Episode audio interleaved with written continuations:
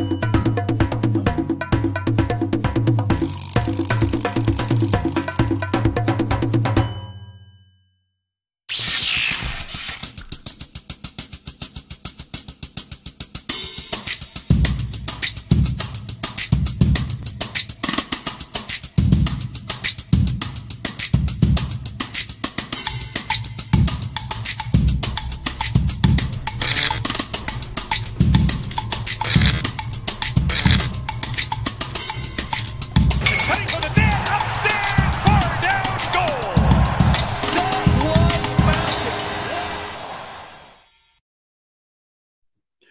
What's up and welcome back to Bar Down Talking Hockey episode number 132, presented by the Barroom Network. My name is Vinnie Parisi, and I am anxiously waiting the return of my New Jersey Devils tomorrow. And this right here, this is Frankie Mueller, and his favorite team, the Chicago Blackhawks, already have a win and another game tonight. Frank, how you doing? Hawks win! Hawks win! Hawks win! No, what a game. What a game. I couldn't be doing any better if I tried. It was Fuck electric. yeah. Hell yeah, dude. Dude, I'm pumped. Hockey's back. We watched hockey. There were three games last night. All of them were at different times. The next one didn't start till the other one finished. It was seven hours of hockey. It was awesome. No, it was more than seven hours. Probably closer to like nine hours, really. Yeah. And I don't really think I missed a second of it. There were It a couple great. times I was watching it on my phone while the car was moving and whatnot, listening on the. But I took in just about every piece of the NHL last night. Even the late game when I got pretty tired at late at night, I went to bed with the third period on the phone and finished watching in bed. It was unbelievable. I love hockey. I love that it's back. We don't have to deal with that summer bullshit for a long time. That's Yeah. cool. That's good. That's pretty cool. The only thing we like about summer is Big Brother, the Bags tournament, your and Katie's birthday. Um, other than that, summer kind of stinks. Oh, Fourth of July is pretty cute. Fourth of July. Pool. Yeah, the pool's cool. Uh But then by late August, I'm so sick of being outside by the pool. I am. I like people who live in like Florida or like I don't know, place where you swim year round. I don't know. Um, Skokes comments on my hat. Yes, it's a Chicago Blackhawks themed hat. There are feathers on the back. It's pretty dope. So I can't, in good conscience, Skokes, and I told this to Frankie off air before we got on camera. I can't, in good conscience, pick between the Chicago Black Hat and the Boston Bruins. So Connor Bedard taking on the Bruins tonight with you know Brad Marchand, David Pastrnak, and the boys ready to go.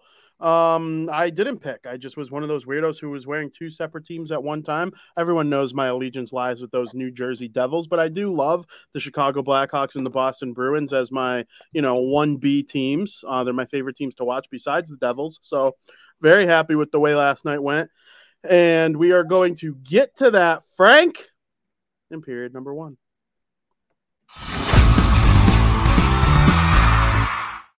Oh, to celebrate, I also got a Columbus Blue Jackets koozie. I love Ohio, and we're gonna crack open a nice can right here on air. No free ads. Um, Frank, what do you think of my Blue Jackets koozie? I think it's great. I'm excited to see them play tonight against the Philadelphia Flyers. Me too. What a game too. I don't What think. Tom uh, heard your explanation on the hat. It's a Blackhawks hat. what, do you? What other explanation do I need? it's a it's a Chicago Blackhawks themed knit hat with some long ponytails. There are feathers sewn in on the back, like not real feathers, obviously, but the it's meant to Real look like feathers. feathers on the back. Um, it probably looks less dumb, although still dumb with the headset off. But I will wear it next time I'm in the presence of Tom. It'll probably be nice and cold um, going forward. So this hat is going to be on my head a lot over the next um I don't know, six months, however long it's going to be cold here in good old Chi Town. And I can't go against the Bruins and I can't go against the Hawks unless they're playing the Devils. So I like both. I hope both teams have fun. Um, if it goes to overtime, I hope someone on my fantasy team scores. Right, like that's basically where I'm at. Do you have, have- anybody on Well, I'm team? in two fantasy hockey leagues, and of course, the one that's dearest to my heart is the one that I'm in the commissioner of. Of course, Frank, that is the one you also participate in. Um, it's called 17 Seconds to Glory, um, which is actually kind of a hawk joke making fun of the Bruins. Um, but you know, I have Pastrnak, and in that league, so in that league, go pasta, I guess, if it goes to overtime. But I also, in my other league, shout out to our good cousin Nick Wayne and his friends. I have Taylor Hall and Brad Marchand. So as one is if it goes to overtime, I'm rooting for one of Hall, Marchand, Pastrnak to score, or Bedard, just because you- that would be awesome. And Are I you love still in a keeper league? No, I'm out of that. I'm in a keeper football league though, and I'm four and one. Cool. Um, but yeah, Frank, last night, outstanding hockey on TV. Yeah. We'll get to the big game between the Chicago Bears and the Pittsburgh Penguins um, in a couple minutes. But we'll start with the game that went first: the Tampa Bay Lightning versus the Nashville Predators. Frank, what did we learn? What do you like? I got a lot to say. Really. A lot to say. Yeah. Lay it on me, pal. No, no matter what adversities the Tampa Bay Lightnings have to face, they know exactly how to face them. Even without Vasilevskiy, I thought this Predators team would have enough in the tank to defeat the Lightning, right? I thought this would be a bounce back, you know, opening start of the season. They could kind of start off on a better foot than they did last year. And with all these games that we preview, we have to take everything with a grain of salt because it's just one game. But, you know, the Lightning's offense proved it doesn't matter who they have in goal that they could back up the goalie with their offense. It was insane. Uh, Jonas Johansson, he looked fairly de- decent in net, figuring he's never started in an NHL game before. He finished the night with a 903 save percentage. I mean, if he were to do that every night, the Lightning would be more than happy enough from what they get out of him. Kucherov and Paul decided they want to battle for the league lead in goals to start the season with two goals apiece. Brandon Hagel scored on a penalty shot, uh, the first penalty shot of the season and the Lightning grabbed their first win of the season. And you know, the the Predators really came out in this game flat. They got outshot 13 to 2. They took five penalties. They really never gained no momentum. The only momentum that they had was when they had a 2 to 1 lead, but that lead only lasted for a little over 2 minutes and then it became all Tampa from there. You know, I like the way the Predators bounced back in the third period, but you know, the slow start in the beginning of the game really killed them. And Tampa Bay took advantage, and they're that type of team that takes advantage of stuff like that. It's overreaction Wednesday, so we're always going to overreact to the first week of the season. There's always going to be a million goals scored, and we're going to think guys like Nick Paul and you know Nick Foligno, all these Nicks, they're going to compete for scoring titles, right? Because they had such a good night. Like Nick Foligno's on pace for 120 or 160 points or whatever it is. It's honestly, it's very funny the way people talk during the first week of the season. I had both Nashville and Tampa missing the playoffs, and someone was going to win this game in particular. But I'm not so sure about my prediction about Tampa Bay missing the playoffs. And I know, again, overreaction Wednesday. You can't react to one game just because Jonas Johansson played great in this game doesn't mean he's going to play great all season. Here's one thing I forgot to consider when getting scared about Daddy Vasilevskiy missing the first two months of the season. The Tampa Bay Lightning have been off of playing hockey for five months, which is the longest drought they've had um, of not playing hockey since I want to say when they missed the playoffs in the 2016 17 season. And they missed it by one point because Hedman was hurt and they didn't have Brayden Point yet. And I think Stamkos missed some time. Um, they make it to the conference finals or Stanley Cup final, final close to every year. Uh, Yeah. Last year they got bounced in the first round, longest break they've had. Um, uh, the thing I forgot to consider though is the fact that the Tampa Bay Lightning might find a way to make it where their opponent, the Nashville Predators, don't get very many high danger chances. And Right. if that's the case, as long as you have a moderately well equipped NHL caliber goalie in the net, which by all accounts it seems like Jonas Johansson is. We'll see if he becomes like a number one or if he's a backup or if he's a waiver wire goalie. Either way, he's an NHL caliber goalie that can win a game in the NHL. He's probably more qualified in the year 2023 to you know be a number one than someone like Petr Mrazek, who had a really good game yesterday for the first time in a long time. It very well could go on to be his best game of the season. But like a guy like that and behind a team like that who's playing Yeah. like that, I mean, anything could happen. So you know, we'll see what happens with the Lightning this season. Was that Jonas Johansson's best game of the season? It's also certainly on the table. But you know what? I'm rooting for the guy. I'm happy that the Lightning were able to pick up that win. Nashville, their offense was pretty suspect last year. I was very happy to see Ryan O'Reilly get on the board right away. He scored their first goal of the season.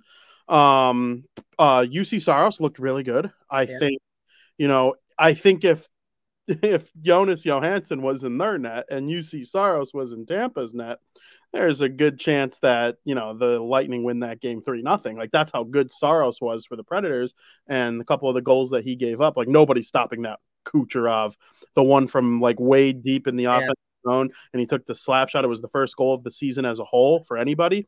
Um, just outstanding stuff from Tampa Bay though to be resilient. Um, yeah, I'm not so sure that they're going to struggle this year as much as people think, but I'm not going to back off my playoff prediction at Yeah, this I don't blame you. the thing for Tampa Bay is Stamkos is in a contract year and they have not contacted him. We've talked about this on the show before. If they're a bubble team in January, you might start seeing some Steven Stamkos trade rumors, which I think is something to think about too. And I could see it happening. Um, I did a predict. We have a predictions piece for Pucks and Pitchforks coming out tomorrow, where all the people, the contributors, put in their opinions on five questions that were sent to us in an email. And my bold prediction for the NHL season was that Steven Stamkos is going to be traded. So um, that's game one, though. I think we learned that Tampa Bay is still Tampa Bay for the most part, at least in the early going. And Nashville's going to have a hard time scoring some goals this season, I think. Yeah. Um, they need Ryan O'Reilly to step up. Career high, 78 points. Uh, as a member of the St. Louis Blues, can he get to that apex again? We shall see. Yeah, I, I have no idea. Um, Frank, I know that the Nashville Predators are now in last place of the NHL's Central Division. And it's game one. That was meant to be a sarcastic joke. Um, the the leader of the Central Division after yesterday's performance is the Chicago Blackhawks, who won over the Pittsburgh Penguins. The Pittsburgh Penguins, thanks to goals from Bryan Rust and Sidney Crosby, went up 2 nothing.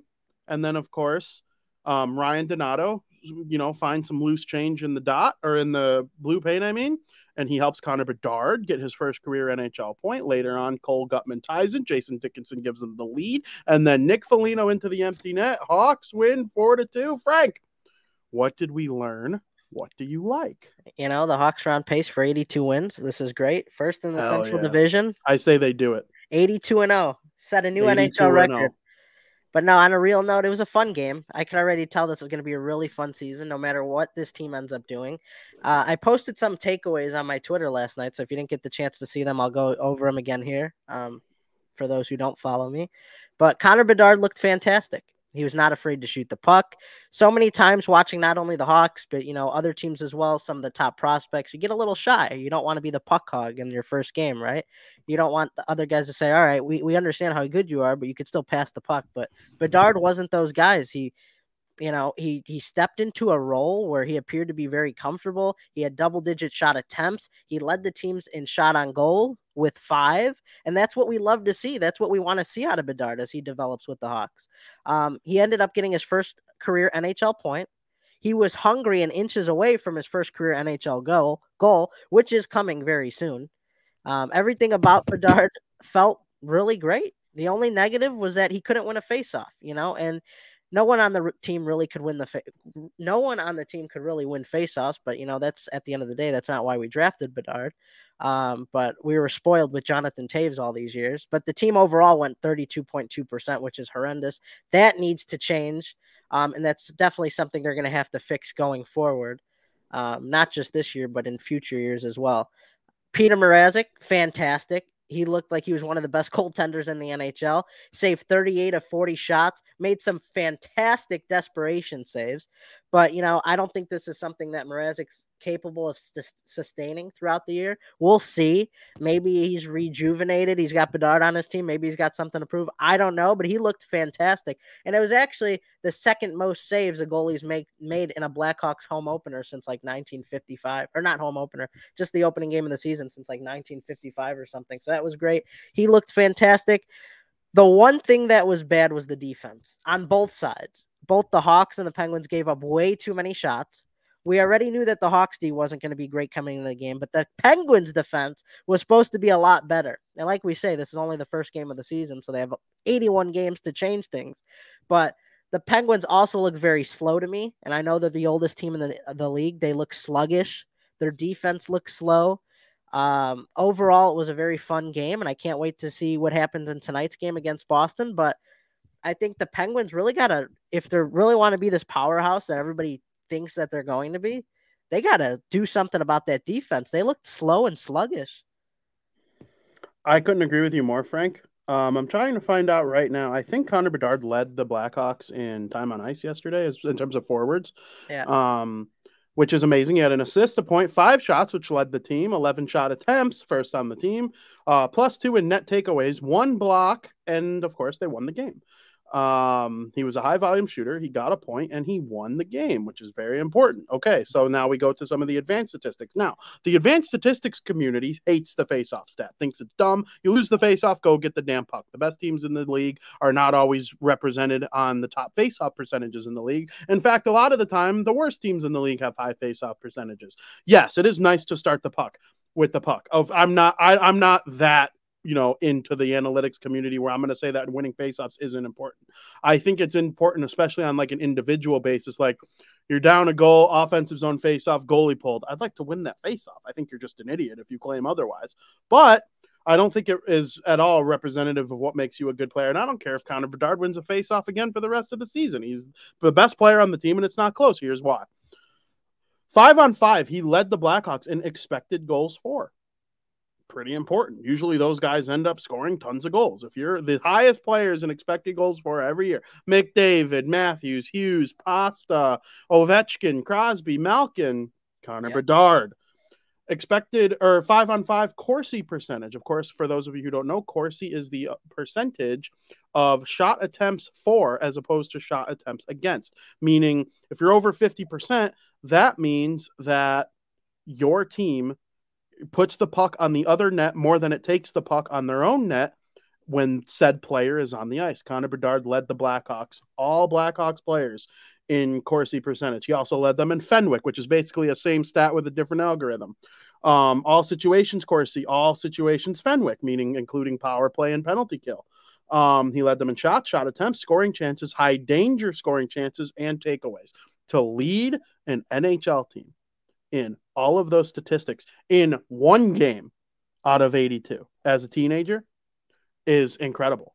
To do it in the first game with an attempt to do it 81 other times is absolutely impressive. Connor Bedard, he was better yesterday, and people are going to think I'm crazy for this because he had a couple games with three points, I think, in the preseason.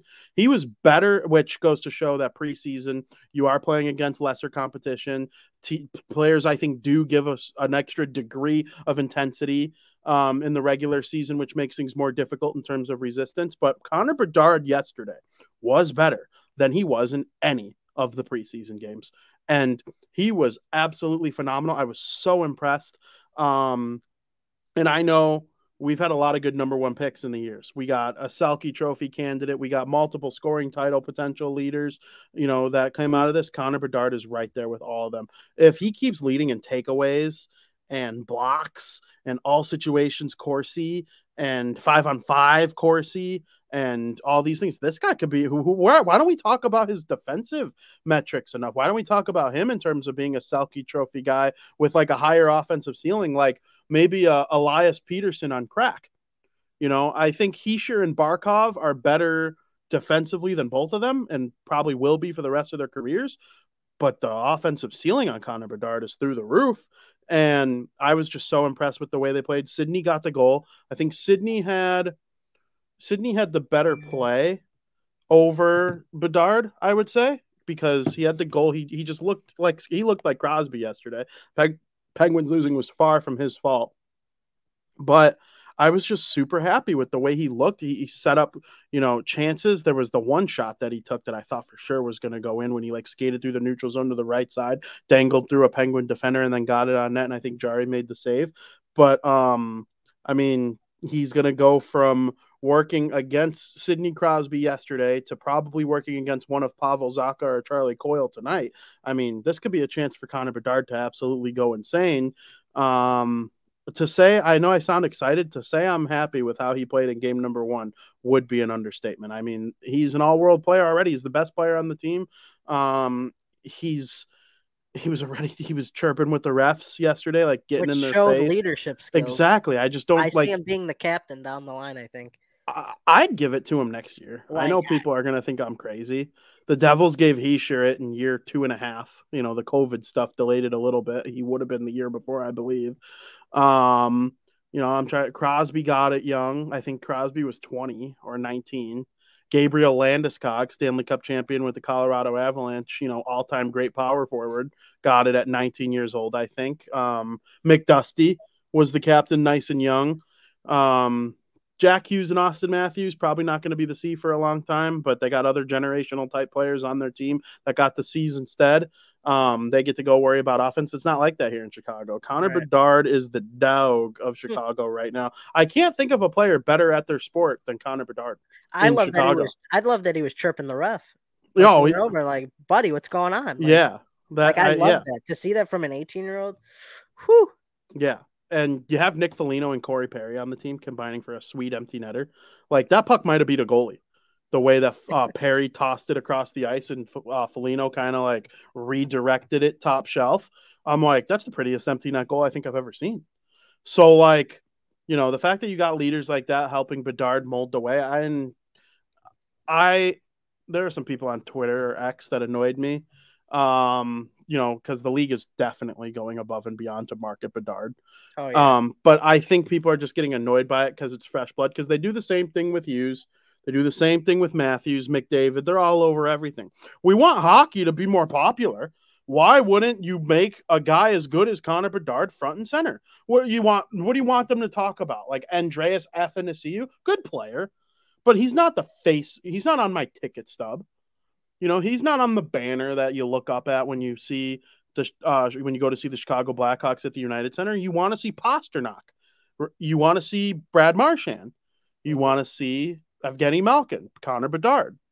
I am I have no problem with the way they're going above and beyond to like shove Connor Bedard down our throats because he's that good and he deserves it. And it was proven last night. I cannot wait to see how he plays in the second half of a back to back. It's different because playing second half of a back to back in the NHL is a lot different than if he had a back to back with the Regina Pats or Team Canada. Um, so that game ended. They're in Pittsburgh. It probably ended. What would you say? Ten o'clock Eastern. Eastern. I'm Central Yeah. nine, like nine our time, right? right so about that. 10. Yep. So they got to fly from Pittsburgh to Boston, which is probably what, like an hour flight. Not you know, long. I mean, it's Not not too long. Pittsburgh is on the west side of Pennsylvania, so they had to fly over Pennsylvania, New York, and then into Boston. But you know, it's not a long flight by any means. Yeah. But they probably got into Pittsburgh or, or into Boston around one in the morning. Because you know, you don't just get off the ice and go straight to the plane. You gotta dress, wind down, talk to the coach, eat. Um, and so they're probably landing in Boston at one o'clock a.m. They wake up this morning, probably had a um and a morning skate at 11 i'm pretty sure that's a standard time for the morning skate and then you go take your afternoon nap every player in the nhl takes an afternoon nap um and they're on the ice again at 6:30 tonight and so Yeah. it's a less than a 24 hour turnaround that's not like that in you know the WHL big adjustment for Connor Bedard coming up tonight I assume and you're excited for it oh, I'm can't wait. I really can't. It's gonna be great. No Patrice Bergeron on the other side for Boston. What No are you looking for Connor Bedard? Yeah, no Krejci. So, like I said, it is going to be he's going to have a hefty helping of um, Charlie Coyle and Pavel Zacha, who are good players. You know, I'm not going to deny that they're not bad. Um, but I think going from Sidney Crosby to those two will be like taking the donut off the baseball bat. It'll feel a little lighter. But then again, second half of a back to back, the Bruins are fresh. Um, what does Bedard need to do to take advantage of this type of matchup? Well, see, the Boston Bruins have a way better defense, in my opinion, than the Way Pittsburgh better. Penguins. Way better and Um, better goaltender. And Bedard was able to exploit the Pittsburgh defense yesterday, leading with five shots on goals and 11 shot attempts. That's huge. You were just, you were able to run right through the defense. So I think the biggest key factor of this game is can he do it again with a much better defense on a back to back? So I'm looking, uh, I'm looking for him to kind of dissect their defense a little bit and we'll see what we get from him.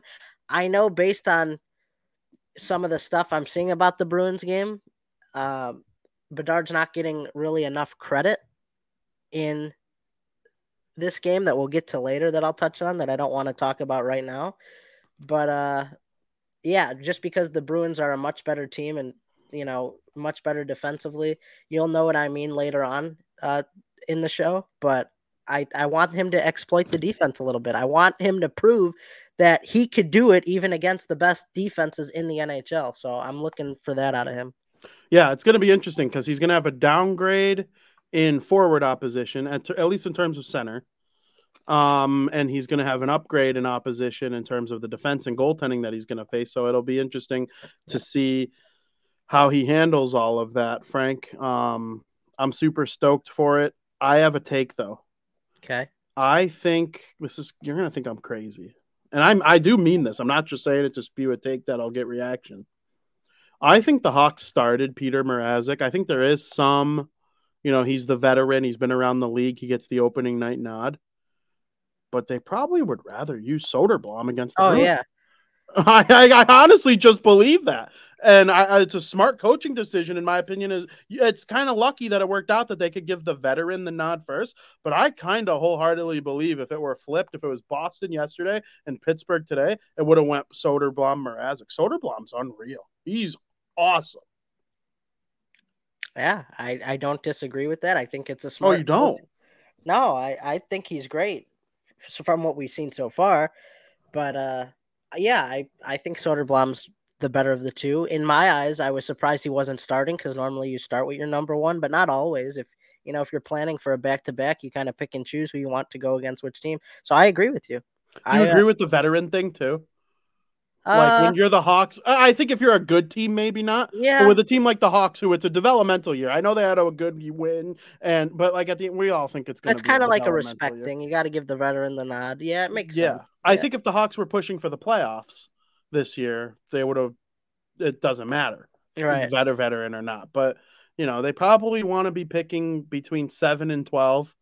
I think if you're picking lower than that, then the season really went bad. As long as Bedard plays well, though, it doesn't matter. But the seven to twelve range, you know, either last or second to last in the Central Division, because I think, I think the worst teams, the Central's the worst division, Yeah. but the worst teams in the division aren't as bad as the worst teams in the other division. Does that make sense? I know No, that I sounds kind of crazy, No, I- but you know, because the teams at the top of the other divisions are better than the teams at the top of the Central, minus the Avalanche and Stars. But um, yeah, so that's my take on that. I'm pretty excited to see it though. And then one more question: okay. Are you a little annoyed that Drew Commesso is listed as the fourth goalie in the organization right now? Yeah. Who's the third? Uh, Jackson Stauber. Yeah, I mean Stauber. I like Stauber too, but me I think, too. Me too. I think but- Drew Commesso's got a, a higher ceiling. So maybe they didn't like what they saw out of him in preseason. I mean, he wasn't great. No, no. I mean, he got But- he, he did get all the B the B team, C teams in front of him for the most part too. Though yeah, that's like. true. I, it's a little weird. I think Stauber's got potential too. If I had to rank him right now, I'd have Commesso over Stauber, which is why it's a little surprising he's number four. But we'll see. We'll see. I like uh, I like our goaltending situation. To be honest with you, uh, just the defense needs to improve a lot. Yeah, absolutely. That makes sense. Uh, I like Commesso great at BU last year and the year before. Um, second round pick for the Hawks in 2020. Um, I don't know for sure. I don't know if you have an opinion on this, but I don't know for sure if Soderblom Comesso's the pair of the future. But as of right now, it's possible, and I think you have to at least give it a chance. Yeah, absolutely. I'd give it a chance for sure. You never know with goaltending. You can have weird. you can have Ben Bishop switch three teams before he finally gets to the Lightning and becomes Look, a Vezina look at it. Look at Adin Hill. Exactly, exactly. He becomes a Stanley Cup champion on the Vegas Golden Knights, and he couldn't stop a puck in Arizona. Ben Bishop was with the Senators, wasn't worth shit. Gets to Tampa Bay, wins a Vezina trophy. I think he won the Vezina trophy. He was in the Stanley Cup final. He was considered to be an elite goalie year after year. Got a huge contract with the Stars. Eventually, the Kings wanted to pair him with Jonathan Quick for their playoff run. I mean, you know, stuff like that happens. So goaltending's weird, but we'll see what happens with this kind of quad that the Hawks are. I I'm excited. Commesso makes his NHL debut this season. Being the fourth goalie though, like maybe not. I think all four. You'll see all four in action this year. Okay, okay, that's that's a good take. Because Mrazek, he hasn't stayed healthy in a full season since Yeah. back when he was with Detroit, backing He'll up be injured Howard. in a week. Yeah, so maybe we will see Stauber as the backup, and then they give Commesso a game. Um, using four goalies in the same season isn't ideal, but I Knights mean, did it. the Knights did it. The Devils two years ago had seven. Um, It's crazy. just absolutely It's crazy. terrible year for the Devils. Hated every second of that year. Um, but yeah, so I'm excited. Oh, yeah. Um, Frank, there was a game after the Chicago Blackhawks versus the Pittsburgh Penguins too. Another Yeah. team pretty close to your heart, the defending Stanley Cup champion Vegas Golden Knights raised their banner against the Seattle Kraken. And the Seattle Kraken, you know, they're coming into this year with some expectations. They made it to the second round last year and lost game seven of the quarterfinals Yep. to the Dallas Stars. Um, Vegas, though, they kind of broke the mold a little bit, dominated on uh, banner night. A lot of teams don't. I remember the Hawks won on a banner night once, I think, one of the times at least. The 2013 banner, they beat Washington. They kind of smoked Washington, but um, for the most part, it's like the teams kind of come out flat. The Vegas Yeah. Golden Knights did not. They looked good. I thought they were going to lose that game for sure with all the emotions. I mean, there were so many emotions surrounding the game. The Vegas Golden Knights brought the Stanley Cup to the Raiders game the night before. It was like one last hurrah with the cup before they have to give the cup back. Then last night, you raised the banner in front of the, one of the loudest arenas in the NHL. You have the whole lengthy ceremony, and then they expect you to come out and play your best game. And most of the time, the team that raises the banner comes out flat, like you said, right? And you know, they have some sort of Stanley Cup hangover, as they call it. You know, in the city where you would assume there would be the most hangover in Vegas, there was no hangover, which was, There's a movie called The Hangover about Vegas. yeah, it was absolutely unbelievable that they came out the way they did. They won four to one. Adin Hill looked phenomenal. They came out right where they left off last year. They were creating exceptional scoring chances. Everything was clicking, you know. And on the other hand, you take a look at the Seattle Kraken. They looked flat. The second goal, the one that Marchessault scored, should have never happened. It looked like the Kraken were, were the one with the hangover. You had a hundred point season last year. Dave Hakstol was a nominee for coach of the year, and you come out very flat. It just can't happen. I understand you're playing against the Vegas Golden Knights, who are the Stanley Cup champions, but it, it just can't happen. And then on top of that, Brett Howden gets a match penalty, uh, down three to one in the third. You go on a five minute major penalty. You know, that appeared to be the momentum shift. It's like, all right, we're only down two goals. We have a chance to score on a five minute major where if we score, the penalty's not going anywhere. And in my eyes, you should always aim at least you got to score one goal. You have to. You're getting you're what is that? Uh let's see. You're shorthanded for what percentage of the game is that? It's like over 10% of the game. A five minute penalty, you're shorthanded for more than a tenth of the game. You should at least aim for one goal. They didn't get any. They couldn't score on any of their other opportunities either on the power play. Not that Vegas did. Vegas went 0 for as well on the power play, but they weren't the ones trailing in the game. So they're not the ones we're talking about. Um, but, you know, Seattle started out hot. They had one of the best starts you they could have ever hoped for, and then Vegas scored on their first shot of the game. It looked like the wind was taken out of the Kraken sail sails after that.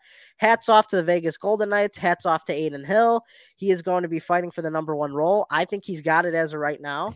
But you know, Hill proved last night that he deserves to be the starter, and we'll see where th- things go for things go for both these teams moving forward. I mean, like I said, uh, we got 81 games to go to fix all these problems on both sides. But the Vegas Golden Knights didn't seem like they had a lot of problems. The Seattle Kraken look like they're in a world of hurt. And uh, from what I saw, it scares me from the Kraken because I'm pretty sure I had the Kraken making the playoffs. And like I said, just after one game, you can't overreact, but it, they looked like they didn't even want to be out up there on the ice.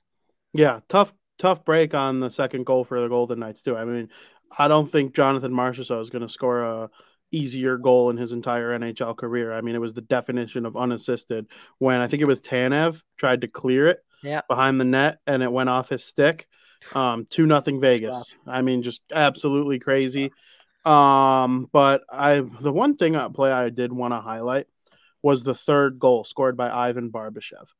That reminded me Beautiful. of a goal that the dynasty Chicago Blackhawks would have scored because. Joel Quenneville's system relied so heavily on the stress stretch pass and the pass that Brayden McNabb made to Barbashev. Yeah, it was nice to see uh, Barbashev avoid getting his stick lifted. Took a little bit of a check to the hands.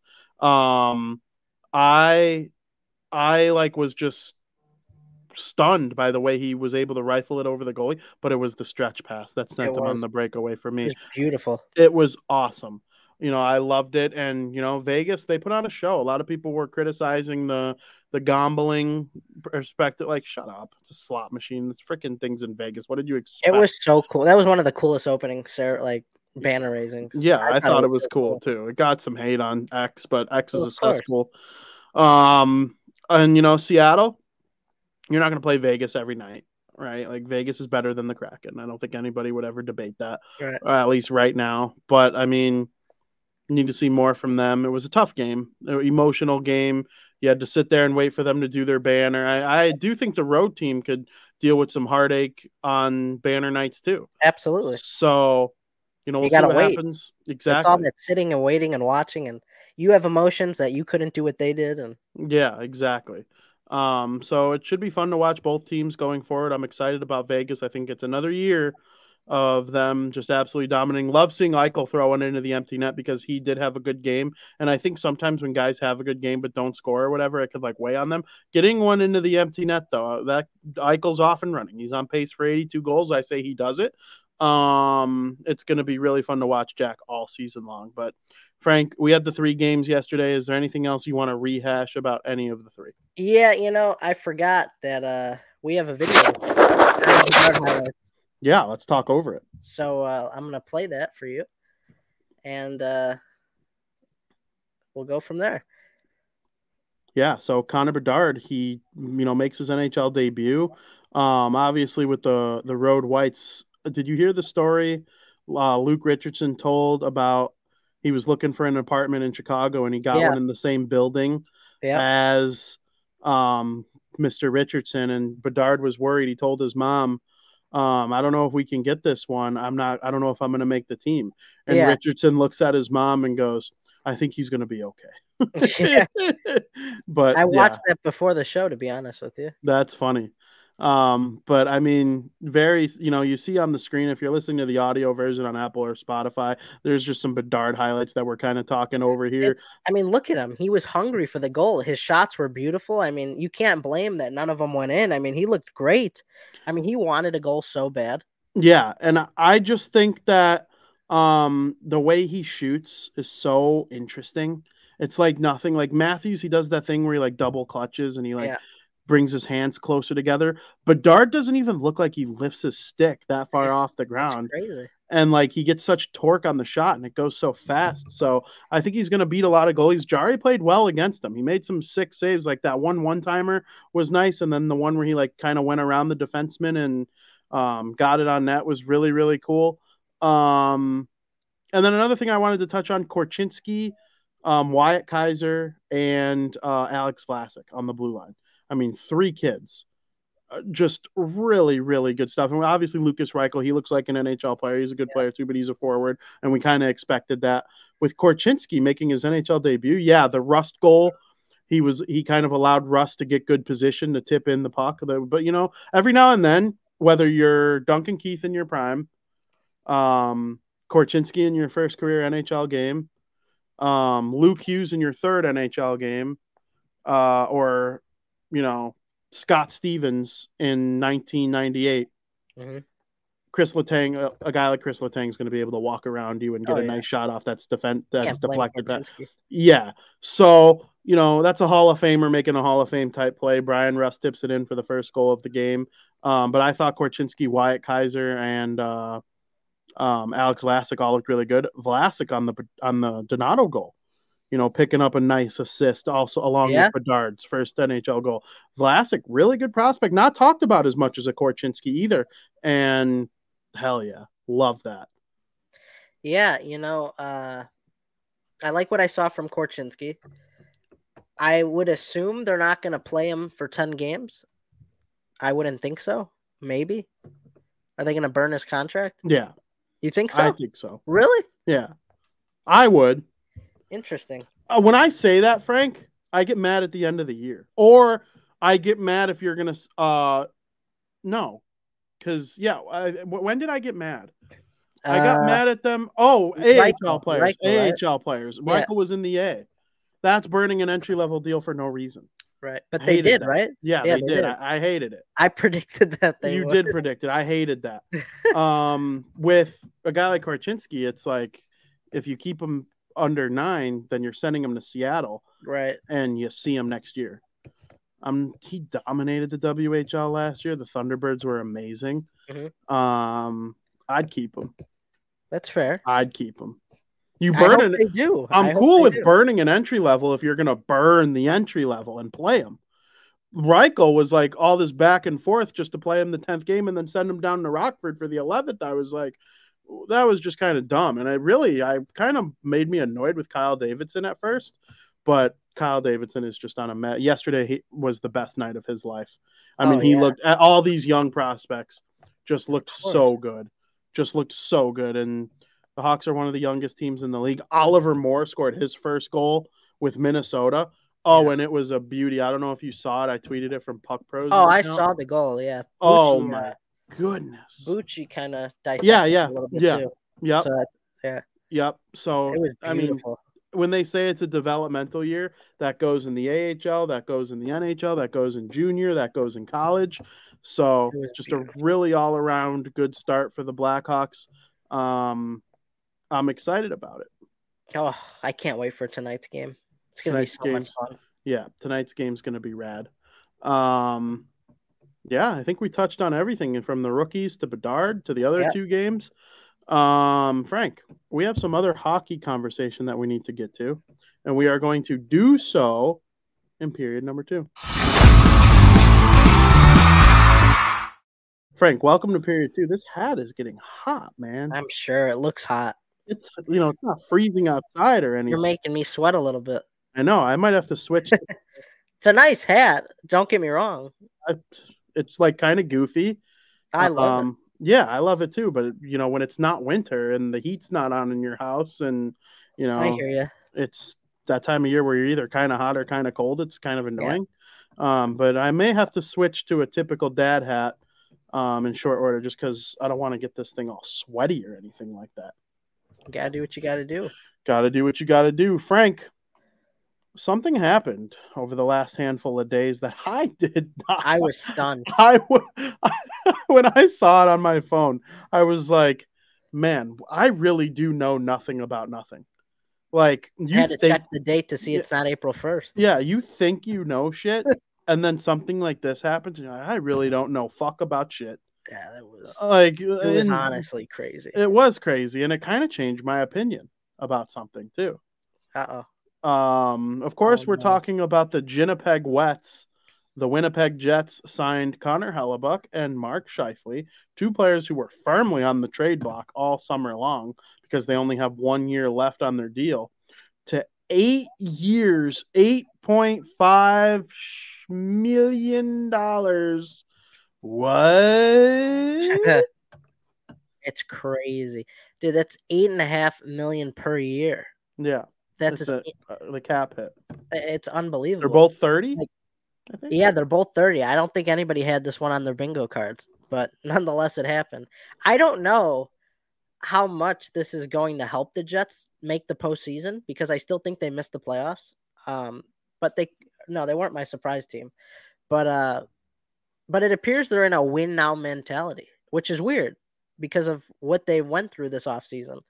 Um, you don't sign two of your star players to this long of a deal if you're not if you're rebuilding, which it's very strange because at the end of their career, both players are going to be 38 years old, and this feels like it may be the final contracts of their career, at least the final big ones of their career.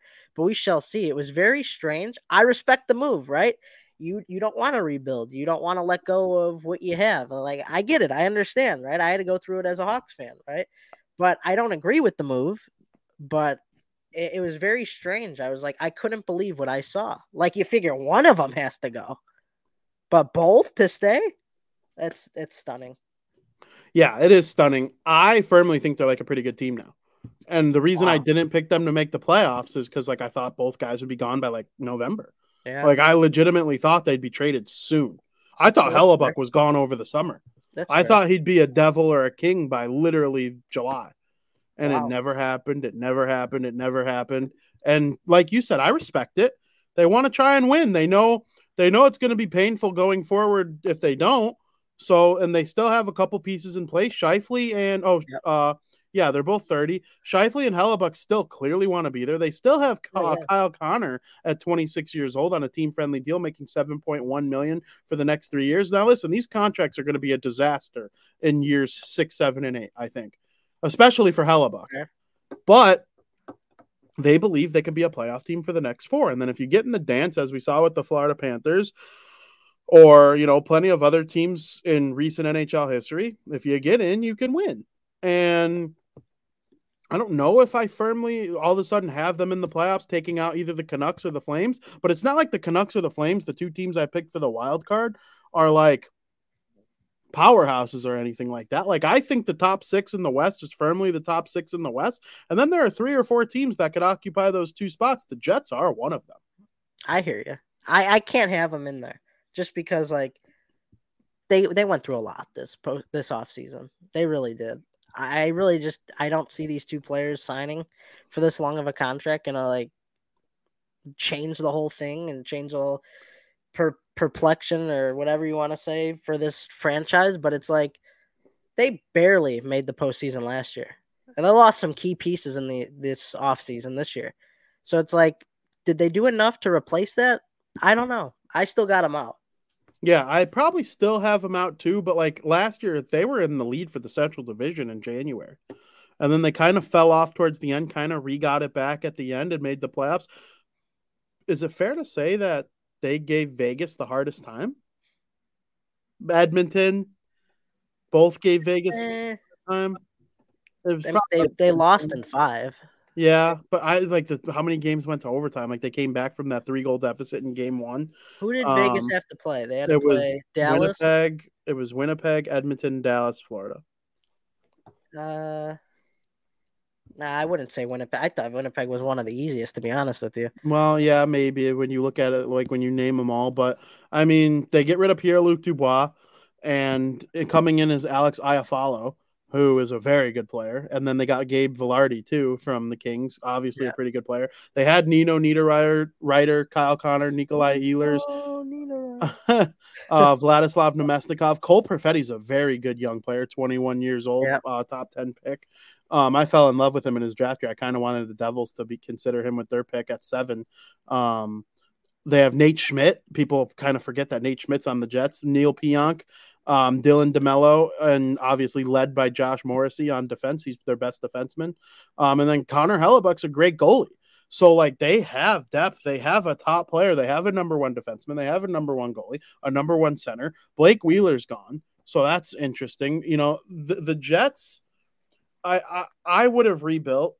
I I would be a little peeved if I was on the fan base. I think, be only because of the fact that like, yeah, like.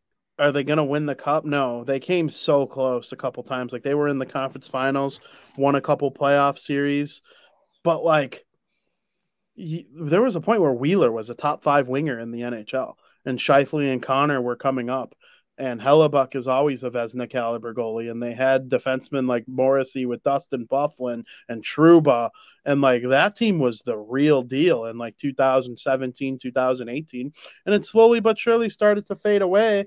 Um, it's going to be interesting to see how it goes. They're better in the long run this year for signing them. Like I think they'll finish higher in the stand. Like they're firmly now, in my opinion, they're firmly the fourth best team in the Central Division. Now I had two, and so did you. Two, I think you had two teams from the wild card in the West from the Pacific, five and three. Yeah.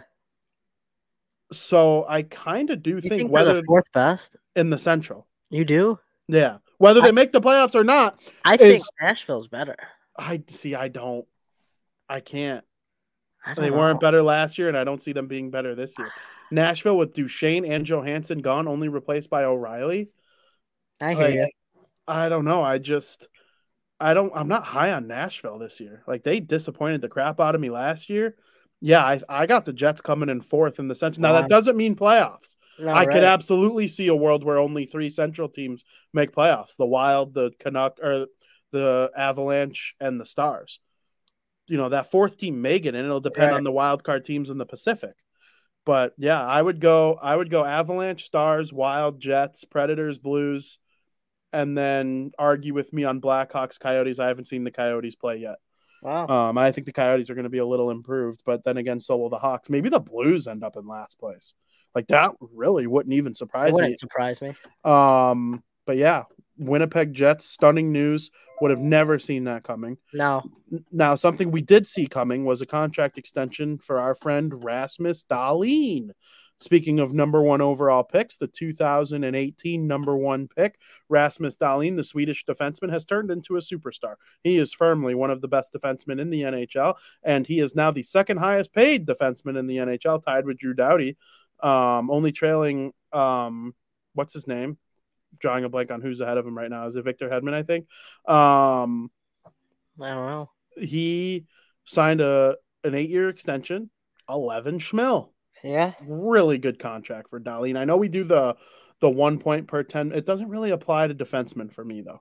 Well, I yeah, not think gonna have 110 points. yeah, he's not going to have 100, but he could have 100. You know, in his breakout here, he had like 70, 80. Like that, that could translate. He could be, if he was the next defenseman to score 100, I wouldn't be all that surprised. Like, I firmly think it's either him or Cale Makar with the highest offensive ceiling. Like, we could see Luke Hughes becoming a superstar. Quinn Hughes is amazing with assists. Uh, Quinn Hughes, he doesn't score enough goals to be a 100 point guy. I honestly think Quinn Hughes could have 80 assists this year and still not break 90 points. That's fair. Like I just don't see 100 points in his future because of his lack of goal scoring. But um I don't know. Rasmus Dahlin's a really good player, and I do think this is a good contract. How about Is you? it crazy? I think it's just a little much. Like just a little bit. No, I mean 11. Like maybe schmil. tell 10, nine and a half would be better. 11, that's that's a lot. Like that's a lot. I mean, he deserves paper like that, but it just seems like a little too much in my opinion. does it does it make you feel a little better knowing? Okay, so I have their cap friendly. Actually, I'm on Winnipeg. Let me switch it to uh frickin' Buffalo. Um, so they got Skinner at nine. He had a good year last year after a couple tough years in Yeah. a row, but you know he's a good player. Only 31, which is only, but like you know, he's not 38. Right, right. He's not even like 33, like 31. Um, Tage Thompson is 25 years old and he makes 7.1 for the next eight starting this year. And I like that. Oh, it's amazing. That's my point. That's my point. Okay, so let fin- hear me out here. Tage Thompson had 94 points last season. He probably breaks 100 this year. He could score 50 in his sleep, I think. Yeah. 7.1 underpaid. Dylan Cozens, they got him at 7.1. Okay, for the next 8 years. Yeah. Kind of an overpayment early. It's the Hischier contract. Right. Overpay him early. We'll see what he turns into. If he's a bust, we're fucked. If he's not, we'll look like geniuses. Okay. Yeah. That turned out to be a really nice contract. Victor Olofsson makes 4.7 for only this year. He needs an extension. He's going to get a raise. I see him in the six to seven range. He's not going to make more than Tage. Um, Alex Tuch, three more years at 4.7. Really good contract. Casey Mittelstadt 2.5. Um, Okposo is probably done after this year. Zach Benson, not even a million. He's on his entry level deal. Then you go over to the defense. Mattias Samuelsson makes 4.2 for the next eight, I think, which is Yeah. a really good contract for the 23 year old. They added Connor Clifton. They have Erik Johnson. Jokiharju, 2.5. He'll probably get a little bit of a raise after the season, maybe three, four. And then Owen Power will look for his extension after this upcoming season.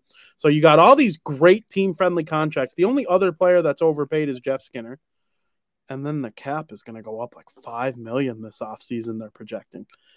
If it's a million overpayment and he does turn into that Norris Trophy 100 point guy, I think there's a world where we look at it as a good contract. For the whole duration, though. You think for the whole duration? Well, he's only It's a long contract. he's 23. Yeah. So He'll there's a decrease his next contract, probably.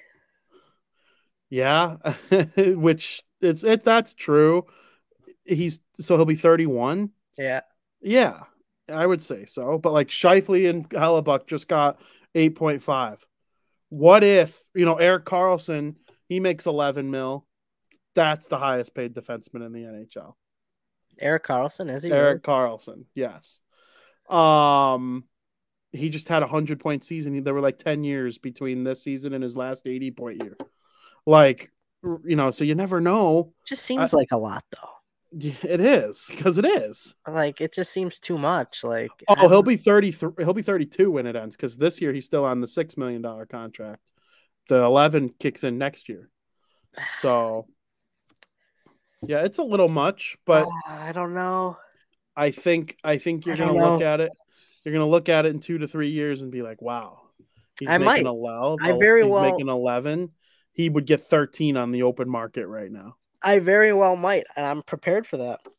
But I don't know. There's something about it now that's like mm, Little cringe. a little cringe, just a think- little bit. I think Cale Makar's at nine something, and now we're looking at it, looking at it like, whoo, that you know, after one good year, they gave Makar that contract, and now the Avalanche look like absolute geniuses because I legit think he'd get thirteen. Yeah, like he's worth that. We'll see what what with Dahlin. We'll see.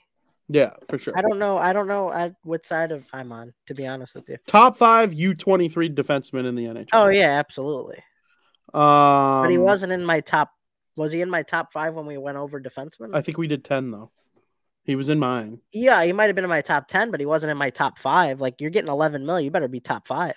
Yeah, well, we'll see if he is at any point in time, and it doesn't kick in until next year. So Yeah. if this year he has eighty five That's points, true. and then ninety the year after, it's That like, well, true. Dahlin's starting to kind of fit into his contract a little bit now. Um, Frank, college hockey started. You pumped? I'm very pumped. I don't watch a lot of college hockey, but yeah. You you like knowing it's around? You like seeing the highlights on Twitter and all yeah, that? occasionally. Yeah. So I've watched a little. um, I'm like, I'm kind of just picking up where I left off last year when we were watching the Frozen Four in the garage. You remember that? Oh yeah. Um, which we will do that again. We will have another Frozen Four party this year. But I mean, BU's off to a tremendous start. I mean, they have Lane Hutson and they have Macklin Celebrini, who's going to be the number one pick in next year's draft, coming from the Chicago Steel. Um, there's they even have a Devils prospect, Case Fitzgerald. Um, just an absolute stud on the blue. I, I wouldn't call him a stud. He was a fourth round pick, you know, trying to make his way. But um, he is, or this team is really good. I think when we have that party, there's a good chance they'll be playing. And then, of course, I wrote down a thing about Minnesota too, with Logan Cooley and you know leaving, and then he's kind of getting replaced a little bit by Oliver Moore sniping up the Yep. show, um, using his speed to create chances. Um, I'm excited to watch college hockey this season. Is there anything in the college hockey world that you have written down or you want to talk Yeah, about? Boston University's been playing great so far. Lane Hutson's been named the Hockey East Player of the Week. He scored the OT game winner uh, in their game against Bentley. He was also the league's Player of the Week, which now marks the third time in his career he's done that, and the ninth time in his career that he's won the Hockey East Weekly Award. I mean, Lane Hutson is good. He's the second round pick by the Montreal Canadiens in the 2022 NHL entry draft. He's developing well, and it, it'll be great to see him when he comes to the NHL one day. Uh, I, I think he's going to be a, a top tier player um, based on what we're seeing so far. Montreal Canadiens are lucky that they got him. He's great. Um, when you talk about Minnesota, Minnesota looks incredible too.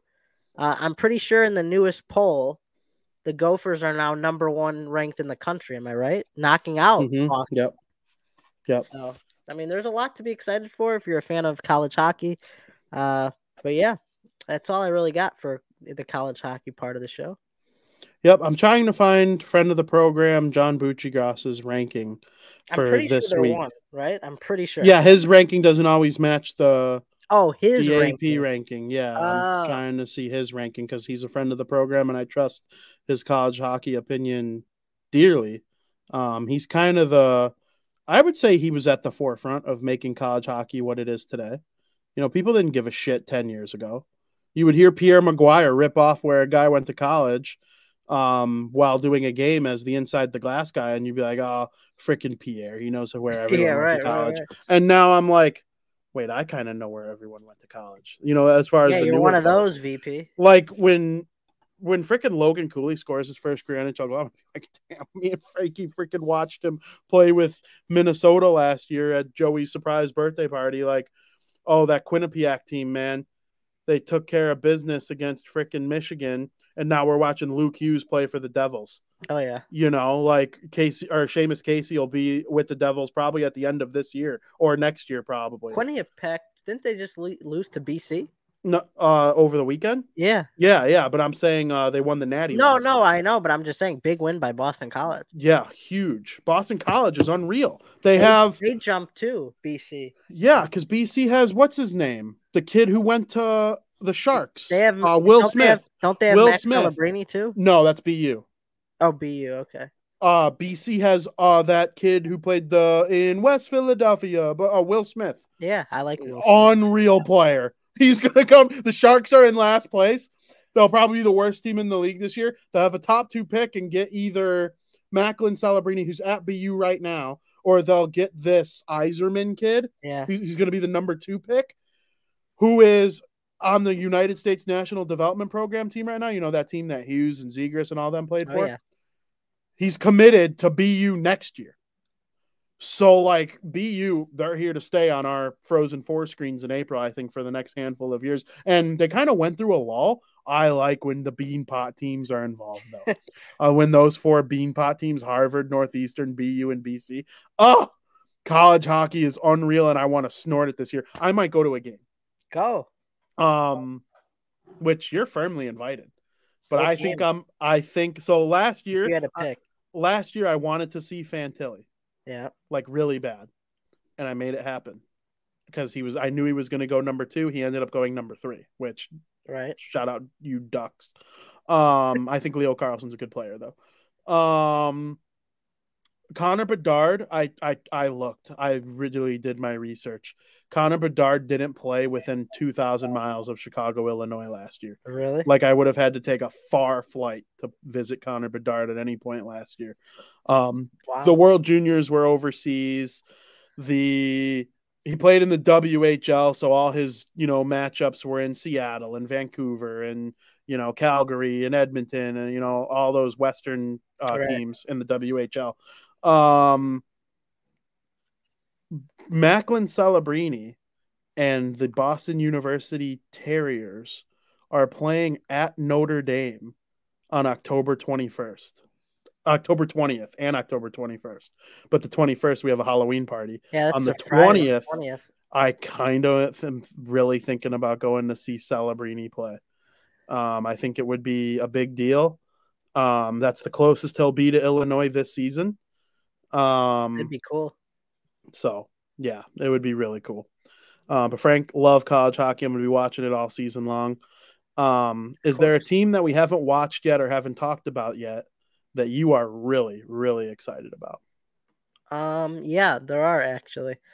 I'm excited to see the Hurricanes play. Obviously, you know I like the Hurricanes, but I really Oh, want to see how the Blue Jackets fare in their home opener against the Flyers because Hell I yeah. Oh. remember I have them as a sleeper making the playoffs. Yeah, I, So- I, my Blue Jackets jersey's coming on the show next week. I So- decided that earlier today. I want to see if like they're opening up at home against a really bad team. I want to see if they could really put this together and see what Fantilli does. And I'm excited to see what they got. I'm also really excited to see Buffalo play.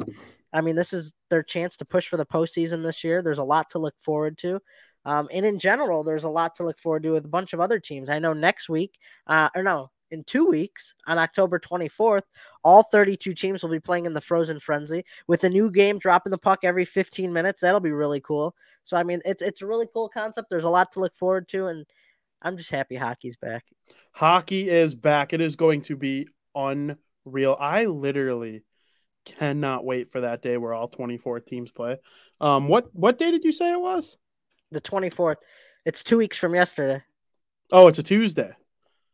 That's going to be Yep. incredible. I cannot wait. And I'm going to have a pregame show to do the Devils. So I'm sure that'll be a, a night in the Parisi household. I literally yeah. can't wait. It's going to be so cool. Um, you mentioned two of the teams I was thinking Buffalo and Columbus. So you did a good job with that. They're going to be so fun to watch. And then, of course, you're to hate you, you. you're gonna hate this answer. I didn't say I'm not gonna. Okay, the Oh, New Jersey the Devils, Devils? the New Jersey Devils, of course, that's my favorite team. I thought that went without saying. Wow. Um, Never know. but the team that I cannot wait to watch, they're not gonna be that good, but I'm gonna tweet every single goal that Alexander. Ovechkin scores Get this out. year. I can't wait to watch the Washington Capitals. Four goals. It is going to be unreal theater. The Washington Capitals. They actually leave. Go. They debut tomorrow. No, Get out. they debut Friday when they play Sidney Crosby and the Pittsburgh Penguins. I can't wait to watch Alexander the Great. Every goal making headlines. He's this close. He's that close. He's unbelievable. He's the great eight. I need an Ovechkin jersey. I When he's got I'm- four goals at Christmas. yeah, I mean, if sending you, out actually, many tweets. if you actually believed that, I would have never asked you to like come on my show where you have to prove you know about hockey. Four goals. It's our show now, but when it was my show, opinions like that wouldn't have gotten you on four goals by Christmas. Get out of my face with that. So what if he does? It's a good. That's a good take. You would say I didn't actually think that. Holy crap. if he had four goals on Christmas with no injury, you would say you do that sarcastic thing where you go, I told you. but really, it's like I didn't actually think that, but like, holy shit, well, how did I even know? Like I was right. yeah, yeah. mhm, Eh, we'll see. Yeah. Eh. I mean, watch him have four goals against. Oh my god, he's gonna walk If he Pittsburgh scores four Penguins goals deep. against Pittsburgh, I'm not watching another hockey game this season. Yeah, I'm sure you're not. I'm done. No, because you know how I know that's a freaking lie. Because you didn't, you kept watching hockey after Ovechkin scored a hat trick in your face Get out. against your Chicago Blackhawks Get out. last season, just to get to. I think there was a milestone we were looking for him to get by that point. Because I remember it was like December. It was 11th. it was 800. Oh, it was 800. That's Yeah. what it was. There's no way he gets to 800 before Christmas. bullshit. He needed three goals in the next nine games to get to 800 before Christmas. bullshit. And he gets a hat. It's not bullshit. He's got I was so- 822 goals. It What do you mean stupid. it's bullshit? How can you say somebody with 822 It goals? is stupid. It's know, it's- because the hockey gods had it out for me. It was bullshit. They're sick and tired of you disrespecting Alexander the Great. That's what's at play here. They're they're sick and tired of it. They're saying, Frank, you have a legend a that you get to watch each and every night. Oh, and we're going to debut him against the Pittsburgh Penguins on Friday night when there's only two games in general. It's going to be sick. Cannot wait to watch the Washington Capitals. Frank, I also can't wait to hear what's your favorite hockey story of the week. I'm going to be a homer this week because it be Oh, do frowned- it. It'd be frowned upon if I didn't make my favorite hockey story of the week. Connor yeah. Bedard getting his first NHL point. I really thought an assist. I really, really thought an assist yesterday was a given. I mean, I was really hoping that the goal was coming behind it. He looked hungry for one, like I said. I do think the goal will happen before our next show. It might even happen tonight, um, which would make my favorite hockey story of next week. Bedard getting his first goal. But um, he's so talented. I've been waiting for this moment for a very long time, and everything about yesterday's game was so special to me. Like it was a feeling I haven't had watching a Blackhawks game in a very long time. And even Aaron Current says like he's never been a hockey fan in his life, and Bedard is changing that for him. Like he's just he he brings the life back into this team, and it's it's incredible. I've had like six people say that to me. Oh, it's so what good. Aaron Curran just said. Yeah, it's Like my buddy Skyler, huge hockey fan. Skyler in the chat today. I haven't looked at the comments at all. no, not yet. I mean, he, he He be here, but he's not chatting. yeah, he was even texting me like, I, you know, I want to be a better casual fan. This team is so good, or I, not this team is so good, but like this Connor Bedard, he's got all the hype. I mean, Patrick Kane and Jonathan Toews had hype. There's no doubt about it. But Toews went third overall. Now, if that draft were redone, he'd probably go first or second. Probably first. Oh yeah, And Patrick Kane lived up to being the number one pick, but like there's a difference between being like a 1200 point guy and a you know a winger on a championship team than being like a 1500 point guy and a center Right, on a winning team like that that's the Crosbys and the McDavids and the Matthews like Connor Bedard is that. I, I honestly think there's a world where he's better than Toews and Kane combined. I said that hype. yesterday. What that he's better than them two combined? He will be, yeah. Yeah, I mean, yeah. Because you know what? There was a point There was a point where Toews was better of the two. I like Of course. Yeah. I, I, I was it 2016. from 09 to 2015, Toews was the best player on the Hawks. Didn't Toews have a better year than Kane in 16? Or am I thinking was that the year that Kane had? Pat like, Patrick Kane went off in 16. that That was was, year. Panarin's That was the first year. That's what I'm thinking of. yeah. Panarin's first year, and Kane won the He Hart won Trophy. the yeah yeah that was Yeah. the, okay. I'm thinking okay. That's when Kane started to be a better player than Toews. But I firmly believe that from 09 to um 15, Toews was the best player. Points aren't everything. They're not. Marian Hossa had more points than Toews sometimes. So did Patrick Sharp. But like uh, there might even have been a year or two where Duncan Keith had more points. M- Maybe. Yeah. But I mean, Toews he did everything right, you know, to a point. And then Patrick Kane's offense got so much better than everybody oh else's yeah that like you couldn't deny he was the best player on the team. right. But like, I don't know, man. You know, I know, don't think people still realize like Bedard and how good he was. He's No. Like, people No, it's the hype. Understand no, because yeah, we don't have you know unless you watch Bardown. if you're not a fan of hockey, like you don't truly know. Like you Yeah. know, eh, Eh, he's just another really good Blackhawks player Yeah. right now. like, with- people are like, oh yeah, the Hawks got the first overall pick. It's great. Like, Yeah. we got we got this kid Bedard. Yeah, you didn't draft Caleb Williams first overall. Or not Caleb Williams. Yeah, Caleb Williams. Yeah, Caleb Williams. But you know, who might be like a generational quarterback, but nobody knows for sure. We know for sure about like when Canadian media tells you something about hockey, believe it. Because those people in Canada, the people in Letterkenny right now, they're freaking watching Connor Bedard with the Blackhawks every night because they know what's about to happen Oh yeah. probably better than people in Chicago. And that's unless you're a diehard, which there are Right. plenty of diehards, the people watching this show. I'm telling you, um, this kid is really, really good. He's um, fantastic. My favorite hockey story of the week isn't my favorite because I'm happy about it. It's my favorite because it's really nice to see people rally around a tough situation. Um, I'm a really big fan of Barry Melrose. I've been watching Barry Melrose on my TV. I don't remember, obviously, I don't remember him playing. I'm sure most people in the chat don't. Um, I I don't remember him coaching either. Unfortunately, I know he was the coach of the Kings. He had a stint with the Coyotes. Winnipeg's right? Winnipeg's got the Lightning. Um, you know, phenomenally, you know, well respected hockey mind in terms of playing and coaching back in the day. Okay. Yeah. Well, my, most of my, I'm 28. I'll be 29 in a couple months. Um, I don't remember that far back.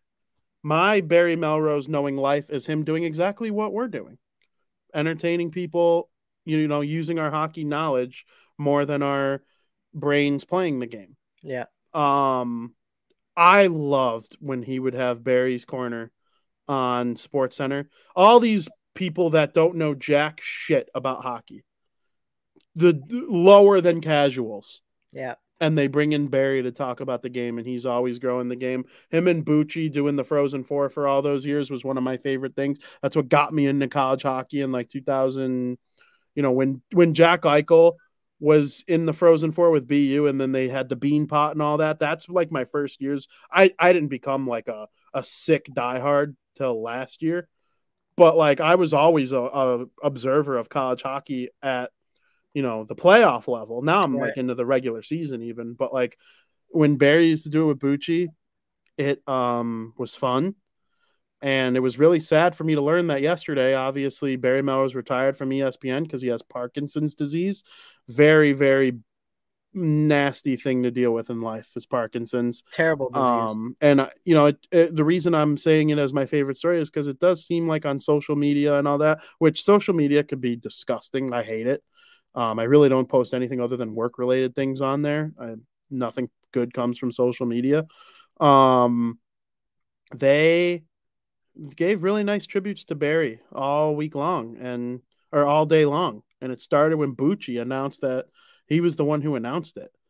And you know, it's really sad. I hope Barry ends up being okay and he battles this thing and gets through it. Um, we're big Barry Melrose fans here at Bardown Talking Hockey. yeah, absolutely. I like Barry Melrose. Remember that guy from ECC, Brandon, called me Yeah. Barry.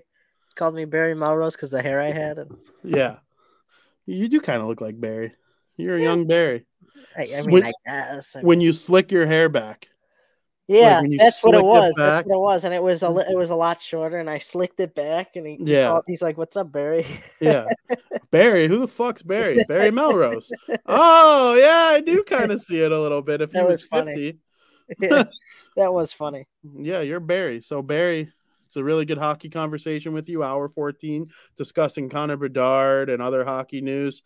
Um, yeah, as to wrap up hockey, tomorrow the New Jersey Devils take on the Detroit Red Wings. It's their first game of the excited? season. Frank, How excited are you? I've I'm usually excited for the NHL season because hockey's back. Yeah. That's usually my main at least at least in my adult life. When I, hear was you. a kid, the Devils, you know, when I was in high school and earlier, the Devils were really good. Um, with Zach Parise and Ilya Kovalchuk and you know David Clarkson and Patrik Elias and Martin Brodeur, they were damn good. And then Parise leaves for Minnesota. Kovalchuk retires back to the KHL. Elias eventually retires. Brodeur eventually retires. Um, it was dark for a long time. You know, you were expecting them to lose 40, 50 games a season. And they did outside of the one Taylor Hall year where they squeaked in the playoffs to just to get smoked by Tampa Bay. Um, you know, I haven't entered the season thinking they could win the division, win the cup, all sorts of great things um, in a really long time. The last time I went into a season with these types of expectations was the 2013 short season, coming off the Stanley Cup final loss because they really only lost Parise at that point, and they signed you know a couple people to try and replace that. And Brodeur got hurt. They ended up, I think they were the first team out of the playoffs. They missed by six points, and then from there it became a disaster. Um, but yeah, this team NHL 24 predicted they would win the Stanley Cup in their official sim. Yep. Um, How does that Uh, make you feel? That's got to feel pretty good. it does feel pretty good. Now the sim probably never right, right? Like when's the last time has the sim I don't ever know. I right? wrote I wrote an article about the sim on last year, so and I explained like how often it's right. It's not right that often, but there it has been. I'm pretty sure.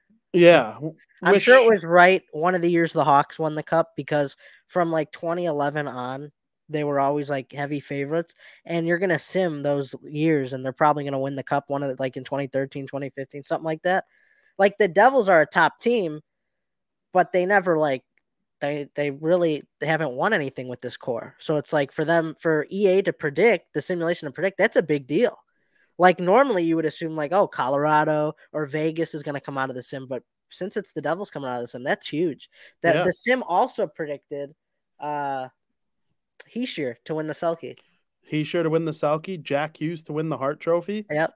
and Jack Hughes was the league's second leading scorer. McDusty got to his 153 again, I think. It's And exciting. Jack Hughes had 122 points, and he You won the be Hart Trophy. VP. I'm very excited. Now, am I a little worried for tomorrow? Because you went 7 and 0 in preseason, and then you're going to start the first game of the season against a pretty good Detroit team. Like, they're better than Detroit. And even if they lose 5 nothing tomorrow, that won't, First game's opinion- always tough though. It's hard. I I'm know you got to get that first win. Yeah, exactly. Why I had a So- feeling the Hawks would beat the Penguins yesterday because it's tough.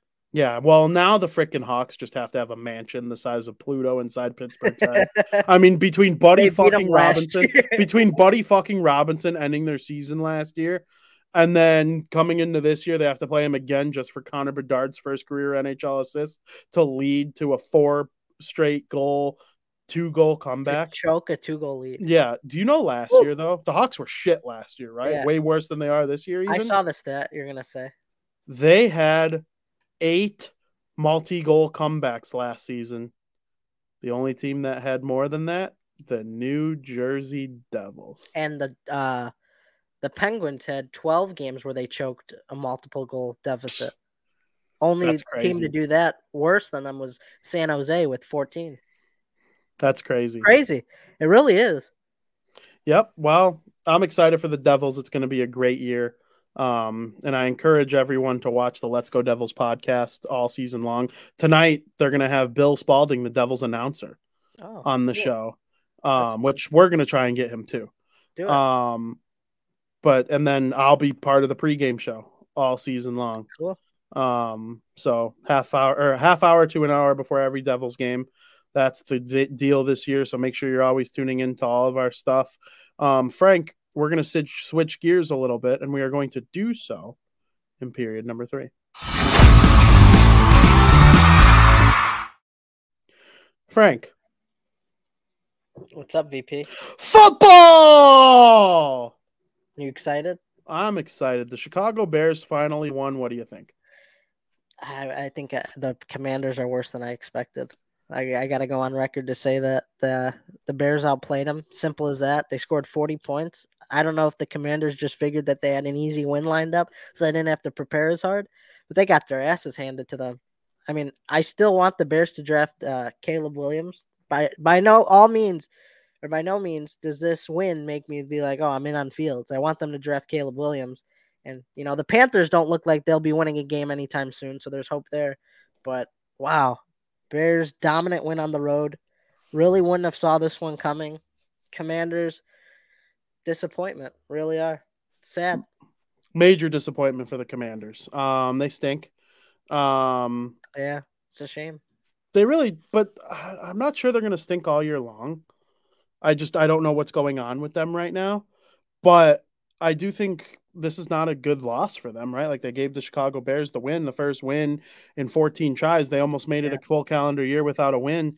Um, the funny thing is, I gave fantasy uh, advice to Katie, pick up Sam Howell against the Bears because Burrow had a tough, you know, couple weeks there, and Burrow had a good week. The Bengals won and all that. It was good, Yeah. and Howell still had more points than him. Wow. So it was a good advice. The Bears, you know, they allowed Howell to, you know, have an okay game, and it kind of looked for a minute like they, oh, here we go again, another I thought the comeback. Bears were gonna choke. Really, I really did. I did too. I really did too, but they didn't, and you know, it ended up working out in their favor. I was happy to see him win, and guess what?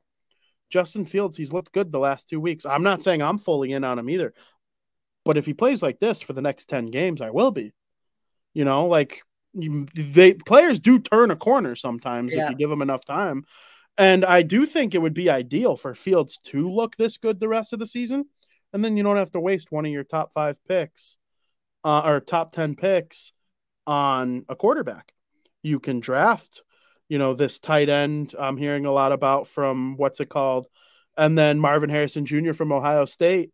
Um, or you can add an edge rusher or an offensive lineman or, you know, something else with that pick. So, again, I, I've said many mean things about Justin Fields in terms of football. I like Justin Fields, the person. I've said many mean things about his play, but they were all accurate. The Yeah. last two weeks, he's played very well, though. If that continues, then it's going to be hard to, like, you know, uh, the Bears are in a hard spot right now, and these next games are very important. Make no mistake about it. Absolutely. Uh, I still think they're gonna stink. They they still might not get more than three or four wins, but I agree. big win. But big win, big win. Who do they play? Oh, Oh. they play the Vikings this week. the Vikings, the Justin Jefferson list Vikings. Yeah.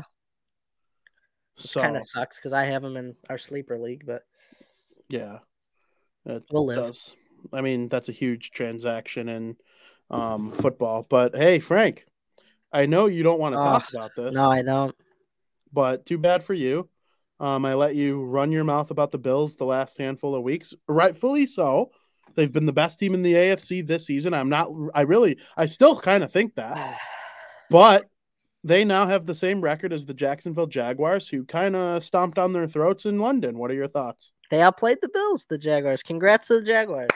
Got to give it up for them, right?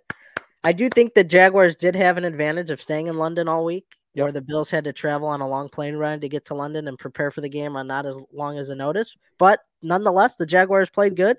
Jaguars should just move to freaking out of Florida and move to London so they can play there all the time. It's like they're home away from home. It is. I mean, they feel very comfortable there. The Jaguars, they, I mean, they got the team to do the damage.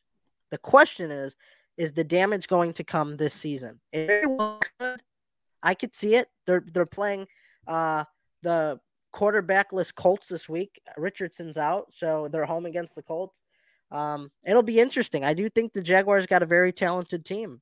Um, I had them making the postseason, and I, all credit to them. They they beat one of the hottest teams in the league. So very very nice win by the Jaguars. Yeah, absolutely. I mean, I'm happy about it. They're three and two, slow Yeah. start. I mean, and you think about their two losses, the Texans and CJ Stroud has been unreal. Um, kind of a tough game last week for the first time in his career, but he's been unreal. There's no Yep. doubt. And the Jaguars have struggled against Houston in history, and then the Chiefs. Like, and the Chiefs can beat anybody at any time. Yeah. So, like, am I that really disappointed with the three and two start for the Jaguars? No, they need to continue and go on a little bit of a run here now and Yeah. win the AFC South and start to pull away, especially with the quarterback issues that the Colts are having. And I don't think the Tennessee Titans are any good, and I don't think the Houston Texans are any good. So this is the Jaguars' time to shine. I was very happy with the win, though. Very happy. Make sure you read blackandteal.com. Very, very good win by the Jaguars. Very impressive too, because I, I thought the Bills were going to come back at the end of the game. Yeah, I mean, did. And you know what? Good on the Jaguars. The Bills made it close, and we saw it was a character win for them in London. yeah. and now they really finally get to come home and play that Colts team. And I'm happy the Bills are home against the Giants. Oh yeah, I mean, They should kill the Giants. I mean that one might not be close. Yeah, Da- Daniel Trubisky's not having a good year at all. no, Um, did you watch Monday Night Football between the Green Bay Packers and the uh, Las. Vegas Raiders? What did you think? I think the Packers are overrated. Uh, Oh they might- yeah, they're one of the most overrated teams in the NFL right now. After they were two and zero, everybody on social media was saying, "Uh oh, is this the same thing we're going to see what happened to Aaron Rodgers and Brett Favre?" Uh, Jordan Love stinks. Let me get that clear. Let me make that very, very clear. He stinks. He's overrated. If you're really good as you say you are, you got to beat the Raiders, who have one of the worst offensive lines in the league. The week previous, Khalil Mack had six sacks by himself against this Raiders offensive line. Um, I mean, give me a break. It's ridiculous. I'm tired of hearing about the Packers. Good for the Lions. I'm pulling for them to win the division because it ain't going to be the Bears. It's not going to be the the Vikings, and it's not going to be the the Packers. So Oh, I think it's a lock at this point. What are they to win the division now? Minus four fifty. a billion or something. I don't know. It should. be. Yeah, I'd be stunned if they don't win. If they don't win the division, they're never gonna ever be a winning. Oh, yeah. Oh yeah. like they're straight up cursed if they don't win the division. I think the Packers stink. I loved watching Maxx Crosby play. He's so good. He was on my top defensive list. I don't know if he was on yours. Was? No, I, I honestly think I left him off, and what a dummy I am. Ah, he's so. what good. a complete miss by He's me. So. He's and you know what's crazy about him? He has like the skills of JJ Watt and or TJ Watt and you know Nick Bosa and all them, Yeah. but his motor. Whew. That guy's always playing. He's a He hothead. though. stop. He is a hothead. You got to be worried worried about his temper. He If you took if bad you personal fouls. And, I'm sure he does, but if you took that away from him, if you cooled him down, he wouldn't be as good.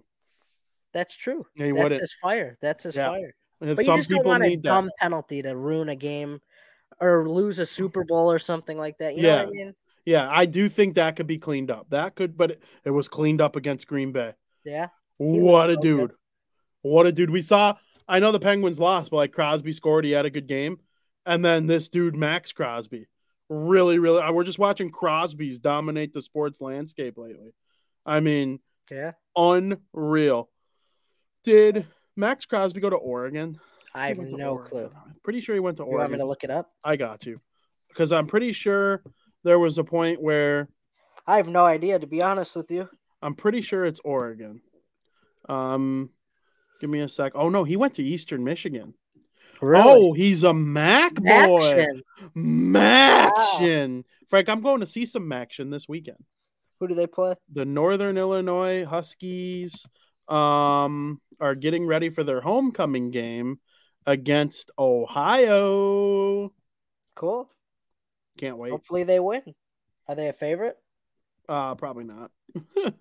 Are they Let's that see. bad? They're two and four.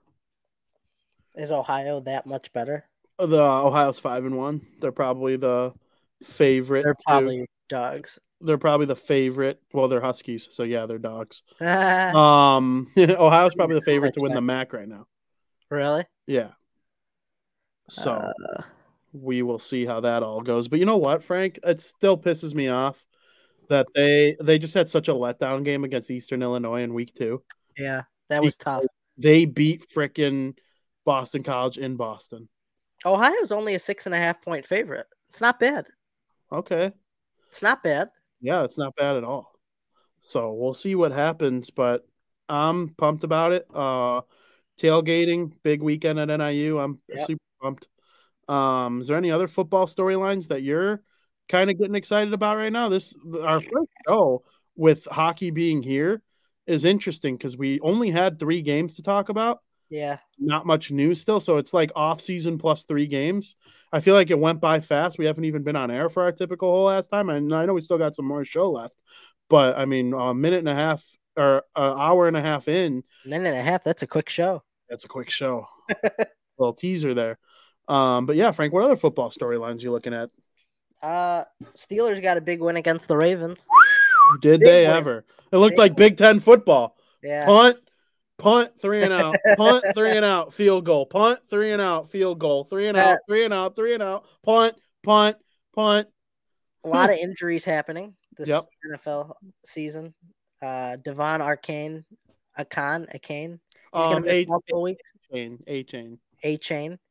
He's gonna miss multiple weeks with a knee injury. Jefferson's on IR, at least gonna miss four weeks. James Conner was placed on IR. You know, Nick Chubb like got demolished out there. So I mean, there's a lot of injuries in this early portion of the season. Cowboys are making dumb statements on how they aren't going to let this loss get to them, and that Jerry Jones said Dak could still take them uh, to a Super Bowl and win. I get what he means, but you you can win a, a Super Bowl with Dak Prescott, but the team needs a lot of help, and he's not going to.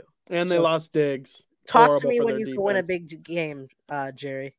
So Trevon Diggs happen. getting hurt, It's not going to happen. cooked their defense. I know they have Micah Parsons, but So and Michael Parsons is right there with the Crosbys and the oh, Nick absolutely. Bosa's I- and he all was that. on my top ten, I think, as well. Yeah, but I mean, without Stefon Diggs or not Stefon Diggs, the other Diggs. I just said Sorry, his name. Jerry. They're Yeah, not winning. tough for Jerry. Um, I do think they make playoffs. They're in the seventh seed if the season ended today. I hope they don't.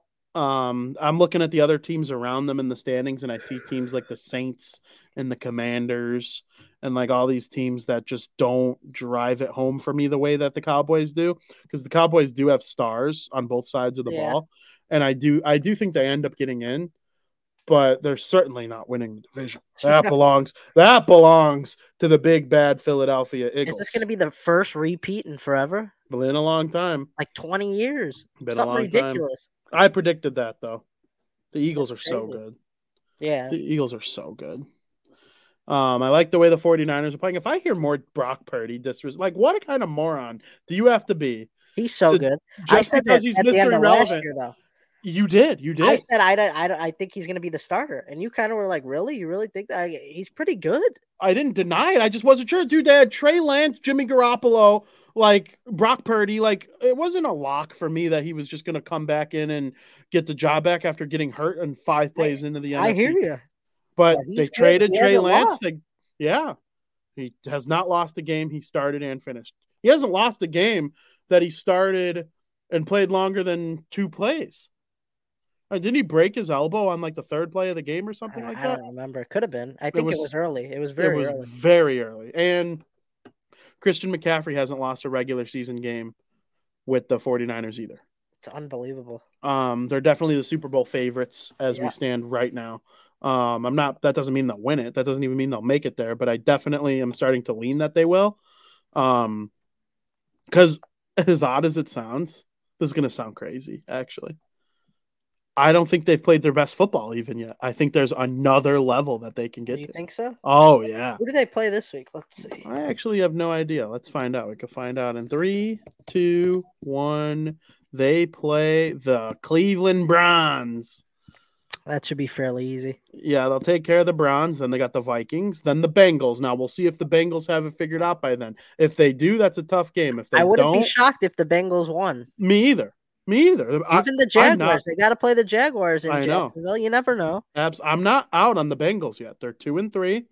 I am not out on the Bengals at all. Joe, and Philly could be one of their toughest games of the year. dude, that game. Ooh, that's December third. That might be like That game will people over. decide who will be number, the one number in one the seed. NFC. Oh, yeah. Probably that late in the year, that's like uh, December third. Ooh, that's that's a Sunday we hang out. I think December third. Yeah, It's just just specifically don't care about any other matchup other than crazy. Eagles 49ers that day. I think Why is it I on mean- at three? Ew, it's probably America's game of the week. ew. Make it prime time, seven o'clock. Oh, Ew. uh, what week is it though? Because uh, Did six, seven, eight, nine, 10, 11. Yeah, it, it's flex eligible. What is it? What what week is it? It's either 12 or 13. I didn't conclude if they had the buy by then or not. Ew, It's 13. That's gross. But it's six twenty five though. It's six, they're care. not they're not gonna flex out of it. It's three twenty five because the three twenty five game. Frank, I know that ew, but like that's gonna be that's probably the NFL's biggest moneymaker is the three twenty five game of the week. You'd rather see Chiefs Packers Sunday night. No, but I'm telling you what they think. The game that the game the game that Buck and Aikman call at 325 every week is what the NFL considers to be either the best or second best game of the week. I'd be stunned if it's not flexed. That that's unbelievable. Then then they might move the Chiefs. What if they're both undefeated? You have the two both undefeated teams going for the number one seed, and you're not going to move it. There's absolutely a chance they flex it. But I'm telling you right now, as it stands, it's planned to be the game of the week. Although you're right, I do think Sunday Night Football definitely drives in more ratings than Nobody wants Bu- to see the ass Packers, who will probably be like three and ten by that time. yeah. And it's I said Buck and Aikman. It's not Buck and Aikman anymore. It's someone else in Aikman. Who is it with Aikman? Joe Buck.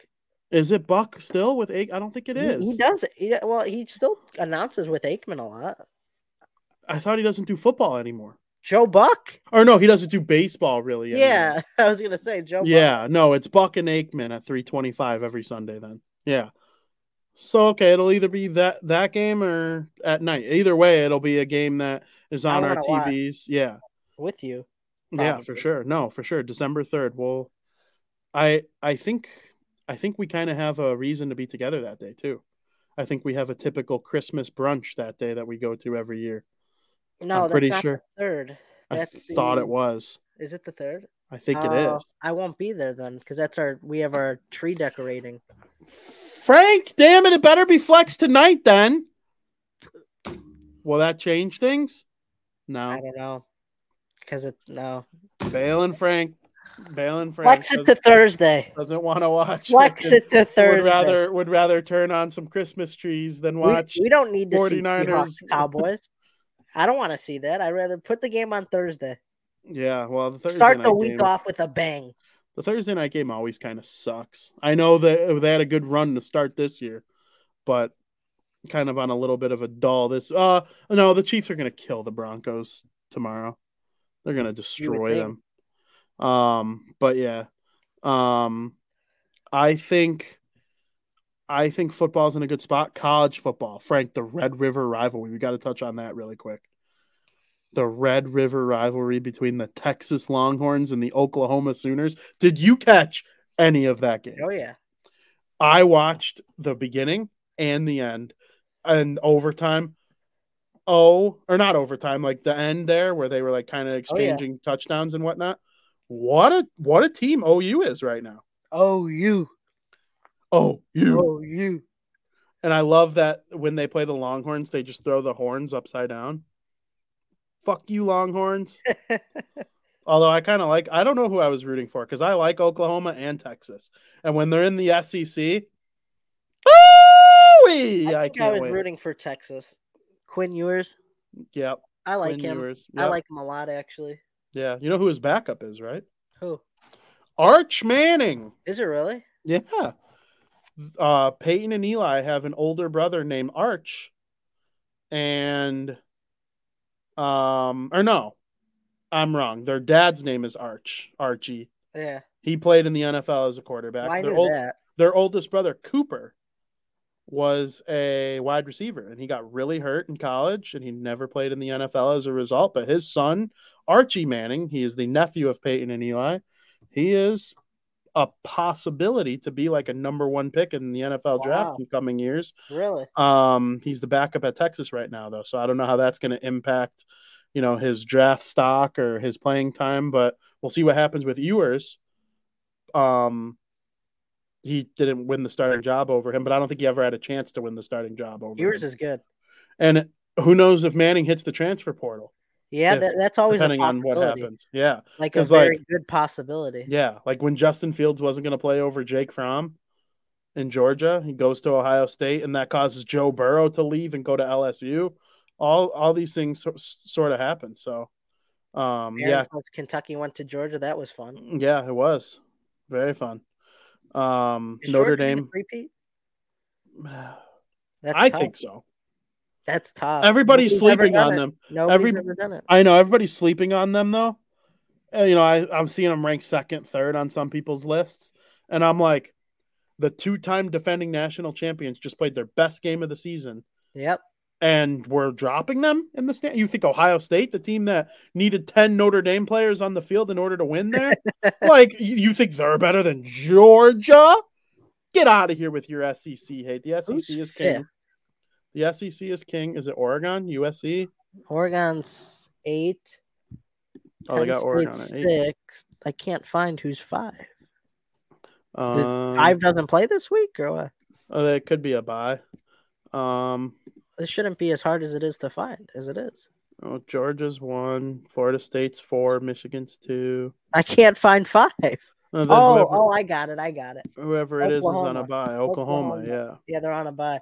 That was a big win. They said like the winner of that game between Texas and Oklahoma would have like a 70 something percent chance of making the college football playoff. And now Texas is just like in the 20%. Yeah, I don't know if I agree with that percentage because I think whoever wins the Big Twelve gets in the college football playoff. So if they play each other in the Big 12 championship and Texas wins, at that point you just got to say it's a 50% chance.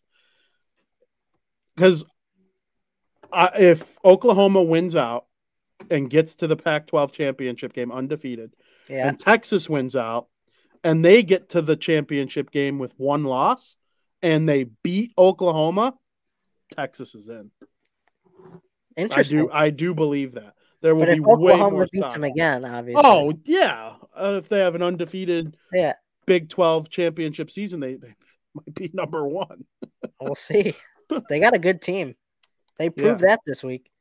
Yeah, they did, and their defense is good after being a stink show last year. Dude, their over unders were always in like the 70s Yeah, oh yeah, because the defense was terrible and they would Yeah. air the ball out. And yeah they score a shit ton of points, and they're the Miami Dolphins of college football. Um, but I mean, yeah, we'll see. College football's heating up. Though we're going to start having our Tuesday night ranking shows on ah. E oh, ESPN and all that. Like when you sit there and you watch, oh, whose logo's gonna pop up Oh. next? I love it. Me too. It's like crack. When it is that? literally is. Not it for a probably while, right? A starts few more weeks. Let a me see. more, right? College At least three, I would assume. Football Definitely not before November. play off rankings. I always thought it like started in November because they don't start it too early. No. Um. Uh oh, the first one. Oh, we'll probably be together. Halloween, Really? October thirty first. That's a Tuesday. Twenty days away. It is a Tuesday. Yep. 20 days away. Uh, like three weeks. Yeah, it's about three weeks. Yep. Good call. Good call. Cannot wait. Absolutely cannot They usually wait. start at like week seven or eight. So Yeah. Mm-hmm. That makes sense. cool. All right, Frank. What a good show. Talking hockey, talking foosball. A lot of fun. Um, uh, any thoughts on the baseball playoffs? The Baltimore the Orioles. Rangers stink? swept the Orioles, who weren't swept in a series in like ninety something series. Yep. And for those of you, for those of you who are looking for some baseball chatter, tomorrow at 1 p.m., not 2. Um, Frank, you can put up the graphic and we'll just tell people one o'clock, not two o'clock Central Yeah, Standard Time. Gotta gotta um is going to be a heavily uh Texas Ranger themed episode of Crosstown Crosstalk. Um we have a guest from Locked On Rangers coming on to talk about the Texas Rangers. Of course, I'll talk about the Atlanta Braves and the Philadelphia Phillies and the Houston Astros and the Minnesota Twins and all those guys, but the Texas Rangers they swept the Baltimore Orioles who have not been swept at any point in 2023. This is and the dating first back time to last season yeah, too. May of 2022 Whew. is the last time the Baltimore Orioles were swept. Um, good on them. I mean, it was a great year, but they need they need to have a good offseason. Otherwise, they're going to be the White Sox. I do believe that. I Have a good think- offseason, Baltimore. I do think the Rangers have the chance to upset the Astros because I do think the Astros are going to come out of the series today with a win and advance. I think the Rangers beat them. I really do. I think the Rangers could win the World Series. In all honesty, I wouldn't be surprised. I mean, it's a hot take though. Kind of, given the Braves are left, the Astros, the Rangers. Who's who's left? We got Braves, Phillies. Braves and Phillies are tied at one. I'd have to say Astros or Rangers would have the worst odds out of all of them. Like on Not paper, right now because obviously they're already in the ALCS and like the Phillies aren't. So obviously Yeah. the Rangers. Are, but I mean like when on the ALCS start, when the CS start, they'll be fourth out of four. I would assume so. I really would. I Uh, the probably Astros- agree. The Astros would be the obviously the favorite if they made it because of the reigning World Series champs, all their playoff experience. The Braves, if they make it, they're not going to be more favored than the Braves. And who No. would be the who? Who are the The? Diamondbacks are up two Ah, nothing on yeah, the Dodgers. Diamondback. The Diamondbacks might be less of a favorite actually. But Yeah, if the Dodgers made it, I'm sick and tired of people disrespecting the Diamondbacks, though. Same thing with the Rangers. They're damn good. they are. They're impressing me a lot. I mean, Clayton Kershaw is a bad postseason game. I mean, he he just wouldn't make the roster at this point. Yeah. like Finn, he's bad. In I know. Oh, I know. this is ba- like it's not even like all right maybe next year he'll sit i mean this is ridiculous Yeah. like honestly i respect him great pitcher hall He's probably a top pitcher, five pitcher of all time. hall of fame pitcher you're not pitching in the playoffs i'm just I, i'm sorry maybe Yeah. we'll we'll wean you in as a relief pitcher Yeah, no, I but, would. but you're not you're not starting you can't they're in You a can't. hole is it can't. 2-0 If anything, a 3 0. Or yeah, 2 0. If anything, you can't you can't be anything other than an opener. like If- two innings Yeah, I he agree. might not even make it that far I agree. I, I wouldn't even start him because then you're down You two, can't. three, nothing. I, fifth, fifth inning, middle relief appearance, maybe. i don't understand if it's a, a mindset or or what's going on Well, he was good in 2020, and then the Red Sox killed him in 2018, and the Astros killed him in 2017 while cheating. So, like, people are gonna give Kershaw a pass for 2017, and then the Red Sox were the greatest MLB team of all time in 2018. 2020 they won the World Series, but lately it's hard to actually give Kershaw credit for his postseason. I mean, I legitimately think top five regular season pitcher of all time. and he might be a top five worst postseason pitcher of all time. Yeah, like Madison Bumgarner or uh, Clayton Kershaw in the playoffs. Remember when Madison Bumgarner was dominant in the playoffs Oh, with yeah. the Giants? Of course. Give me Madison Bumgarner in the playoffs over Chris There's Sale, pitchers I rather have. Chris Sale or uh, Clayton Kershaw in the playoffs without hesitation. Absolutely. Verlander, unless it's the World Series, or um, Kershaw in the playoffs. Absolutely. Give me Justin Verlander. No, no He's- hesitation. He's awful, and I don't understand it. I really don't. I agree. I agree. So more of that tomorrow on Crosstown Crosstalk. We'll be talking a lot of Texas Rangers, but we'll go over every other series as well. Frank, I think it is time that we get to America's favorite podcast segment of the week. Breaking bets.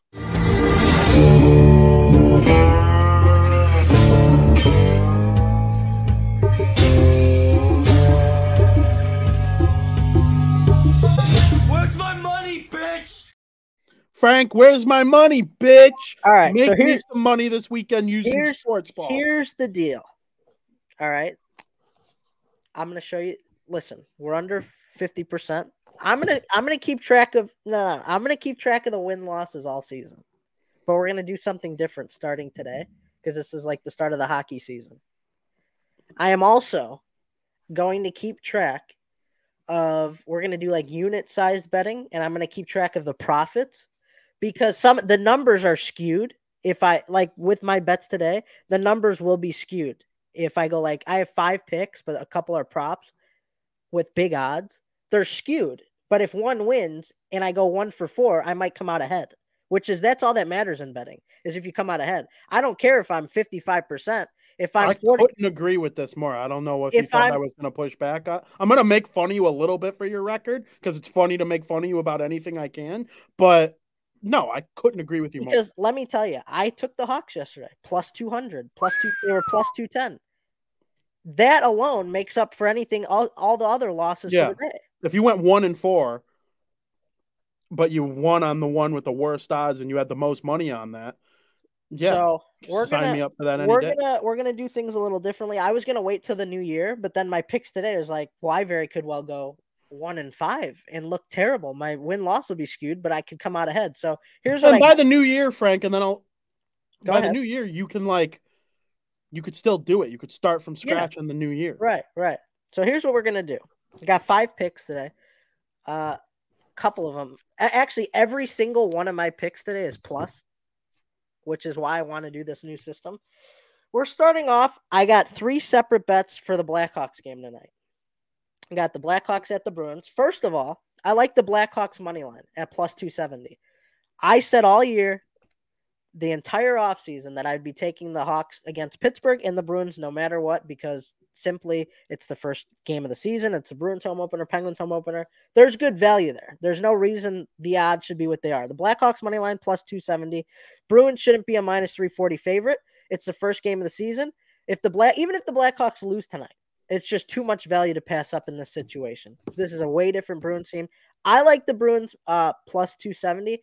If I was you know, to give my insight, I'd probably put a unit on there. And for people watching who aren't familiar with betting, one unit is if you want to do $10 bets, then one unit would be $10. If you're a high roller, like to do $100 bets, then one unit would be um, $100 bets. So whatever your one unit is, I'd put a unit on it, just one unit. Okay. That's what I got there. And we're going to keep track for next week to see our profit. So, all right. So one unit would win 2.7 units because the money line's plus 70. You get it, right, VP? No, yeah, absolutely. So so right. So if that wins, we're up plus 2.7 units. yeah. So yeah, we're gonna put one unit on that. Second bet, I like the Hawks plus one and a half as well. Cover your ass a little bit because it's plus 110. I like that as well. And I would also probably on this one, I'd go a unit and a half. We'll go a unit and a half with the uh the Blackhawks plus one and a half. Great value. You're getting a goal and a half and they're still plus. I like that. We'll go with that unit and a half on the Blackhawks and Bruins at plus 110. This to me is just disrespectful because of what the odds were on it yesterday. I like Bedard to score a goal tonight at plus 235. Yesterday it was plus 175.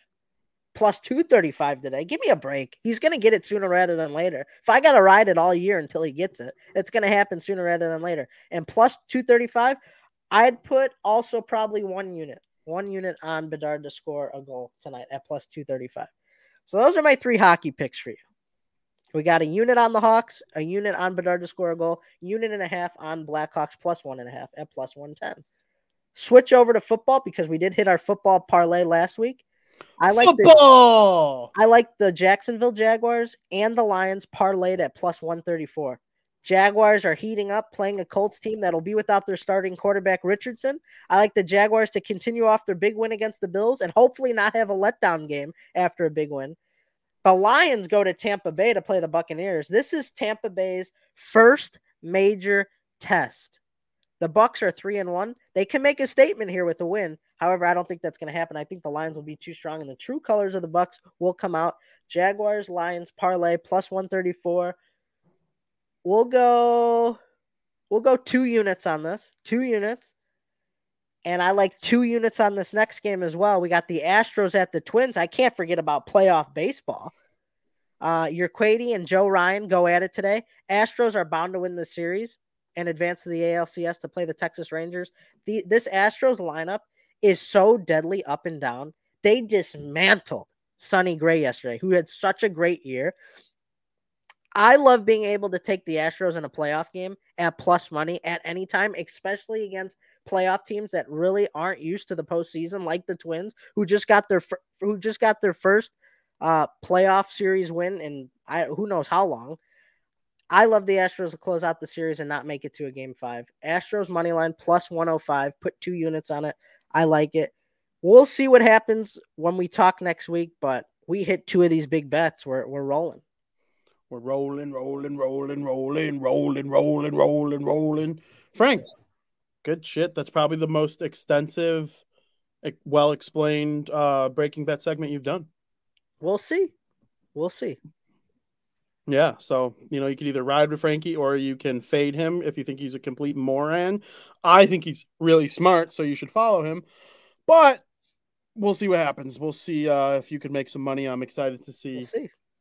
if that's the case. And of course, we got plenty of hockey. I do think it's funny. Uh, the schedule is interesting this week with hockey because I'm looking and you got okay. You have a bunch of Canadian teams playing each other.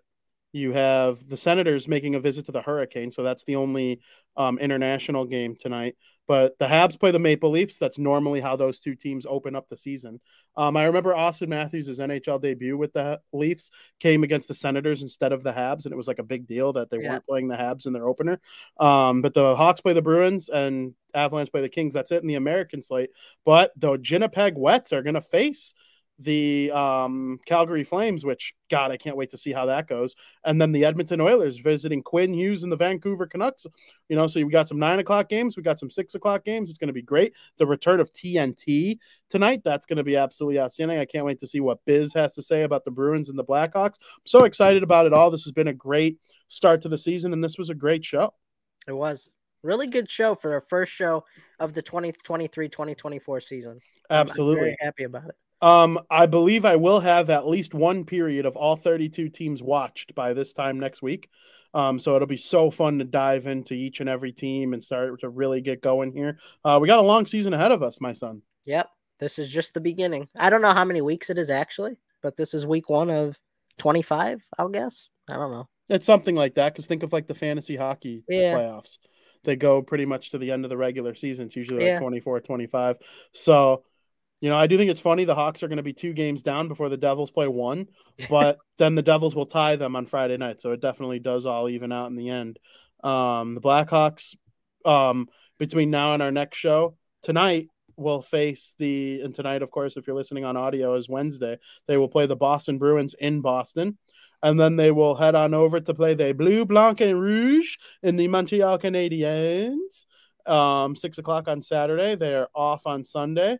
They play the Maple Leafs then, I believe, next Tuesday. Yep. Um, it Monday? is Monday. The Toronto Maple Leafs. So. Auston Matthews and the Leafs hosting Connor Bedard and the Blackhawks, of course.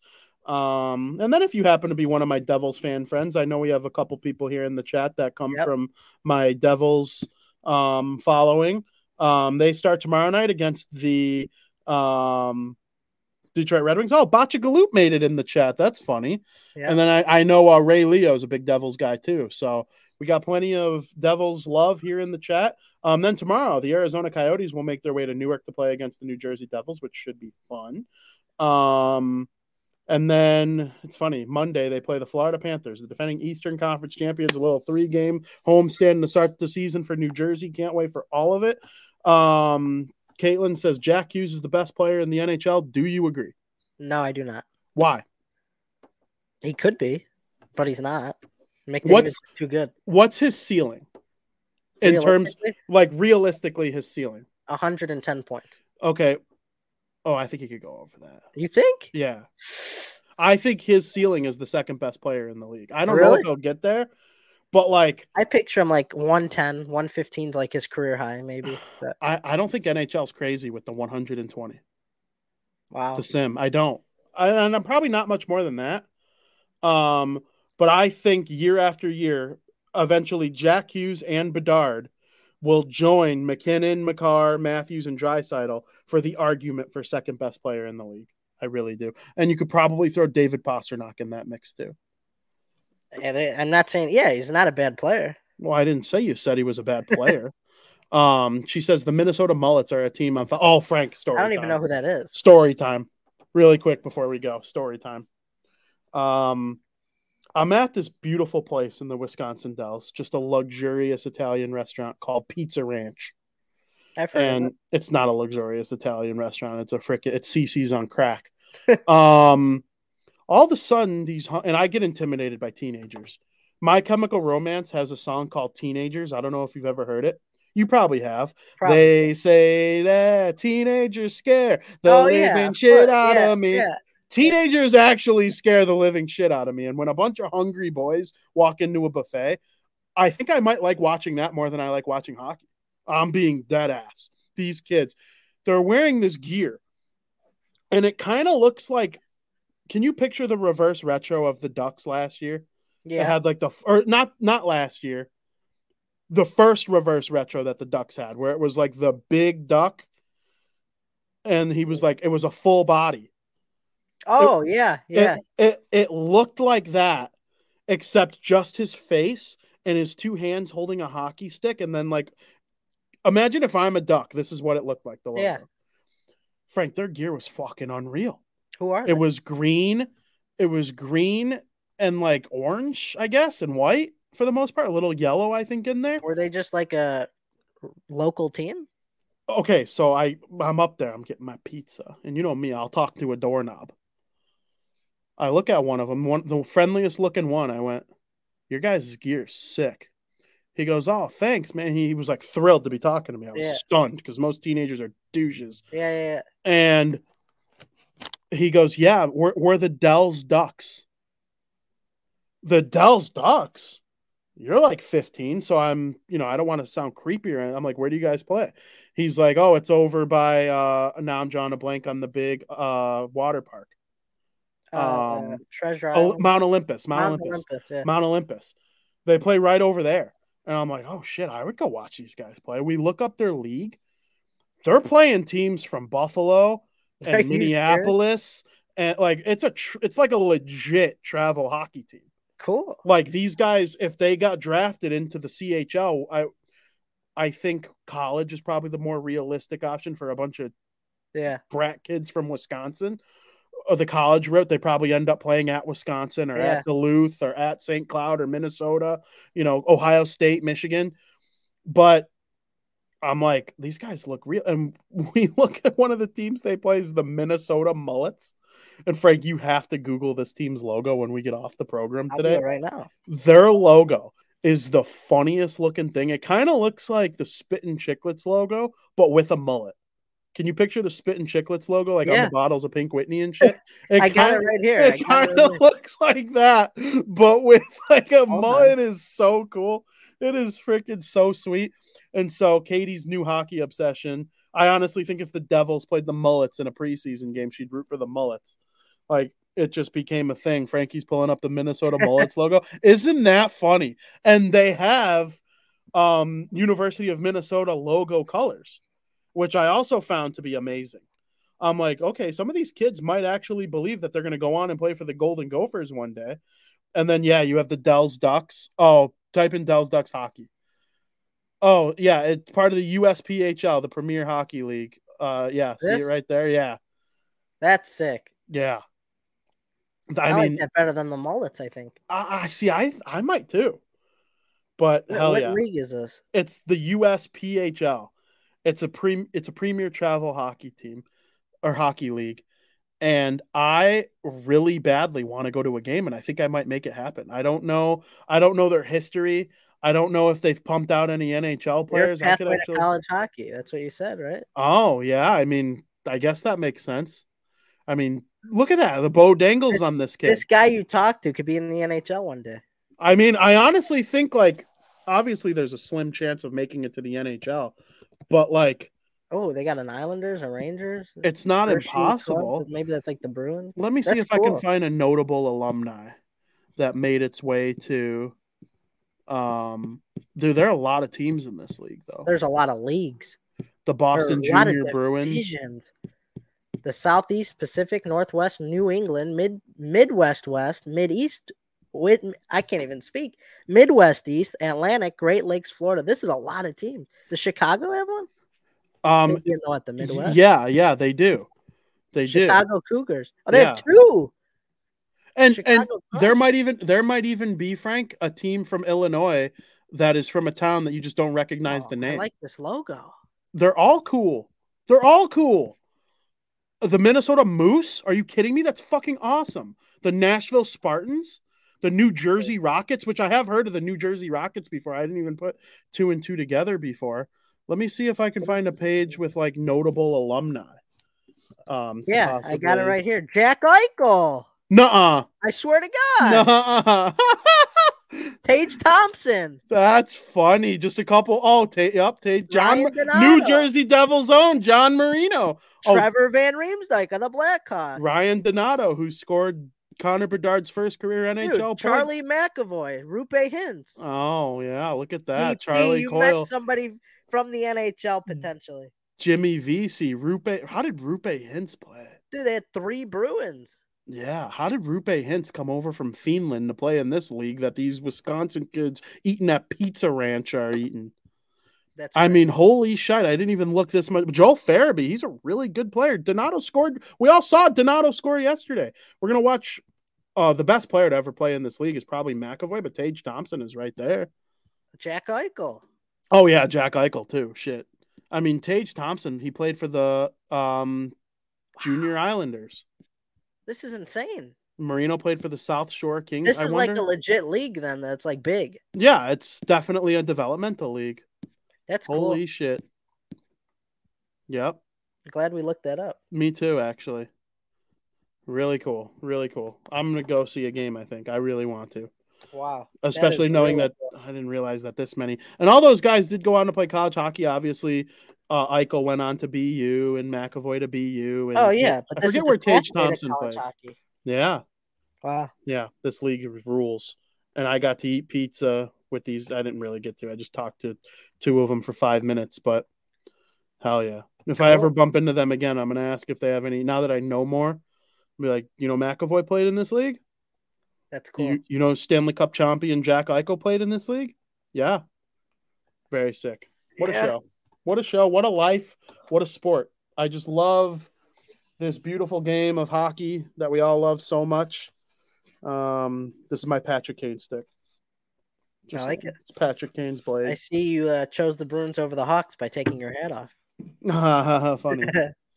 I do not care who wins. I just hope my fantasy guys play well and the game is entertaining. So, should be good times. Should be good Yep. All right, Frank, that's our show. I hope everybody enjoyed watching. I hope you enjoyed having the conversation with me just as much as I did with you. I hope all the Blackhawks fans enjoyed their first uh, victory of the season. Hopefully, you get another one tonight, maybe. I hope we hear this Um, I hope the Bruins fans are happy tonight. I hope I'm happy tomorrow against the Detroit Red Wings. Um, Frank, is there anything else you have to say for yourself before we head just, on out of here? just hoping we get another Hawks win tonight, baby.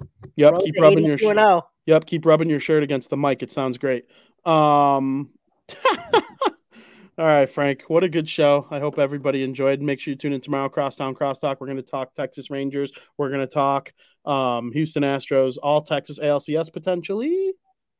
Uh, maybe by the time that show starts, it will be confirmed in all Texas um, series. Can't wait for baseball. Can't wait for hockey. Uh, football's on the rise as well. There's football tonight. There's football tomorrow.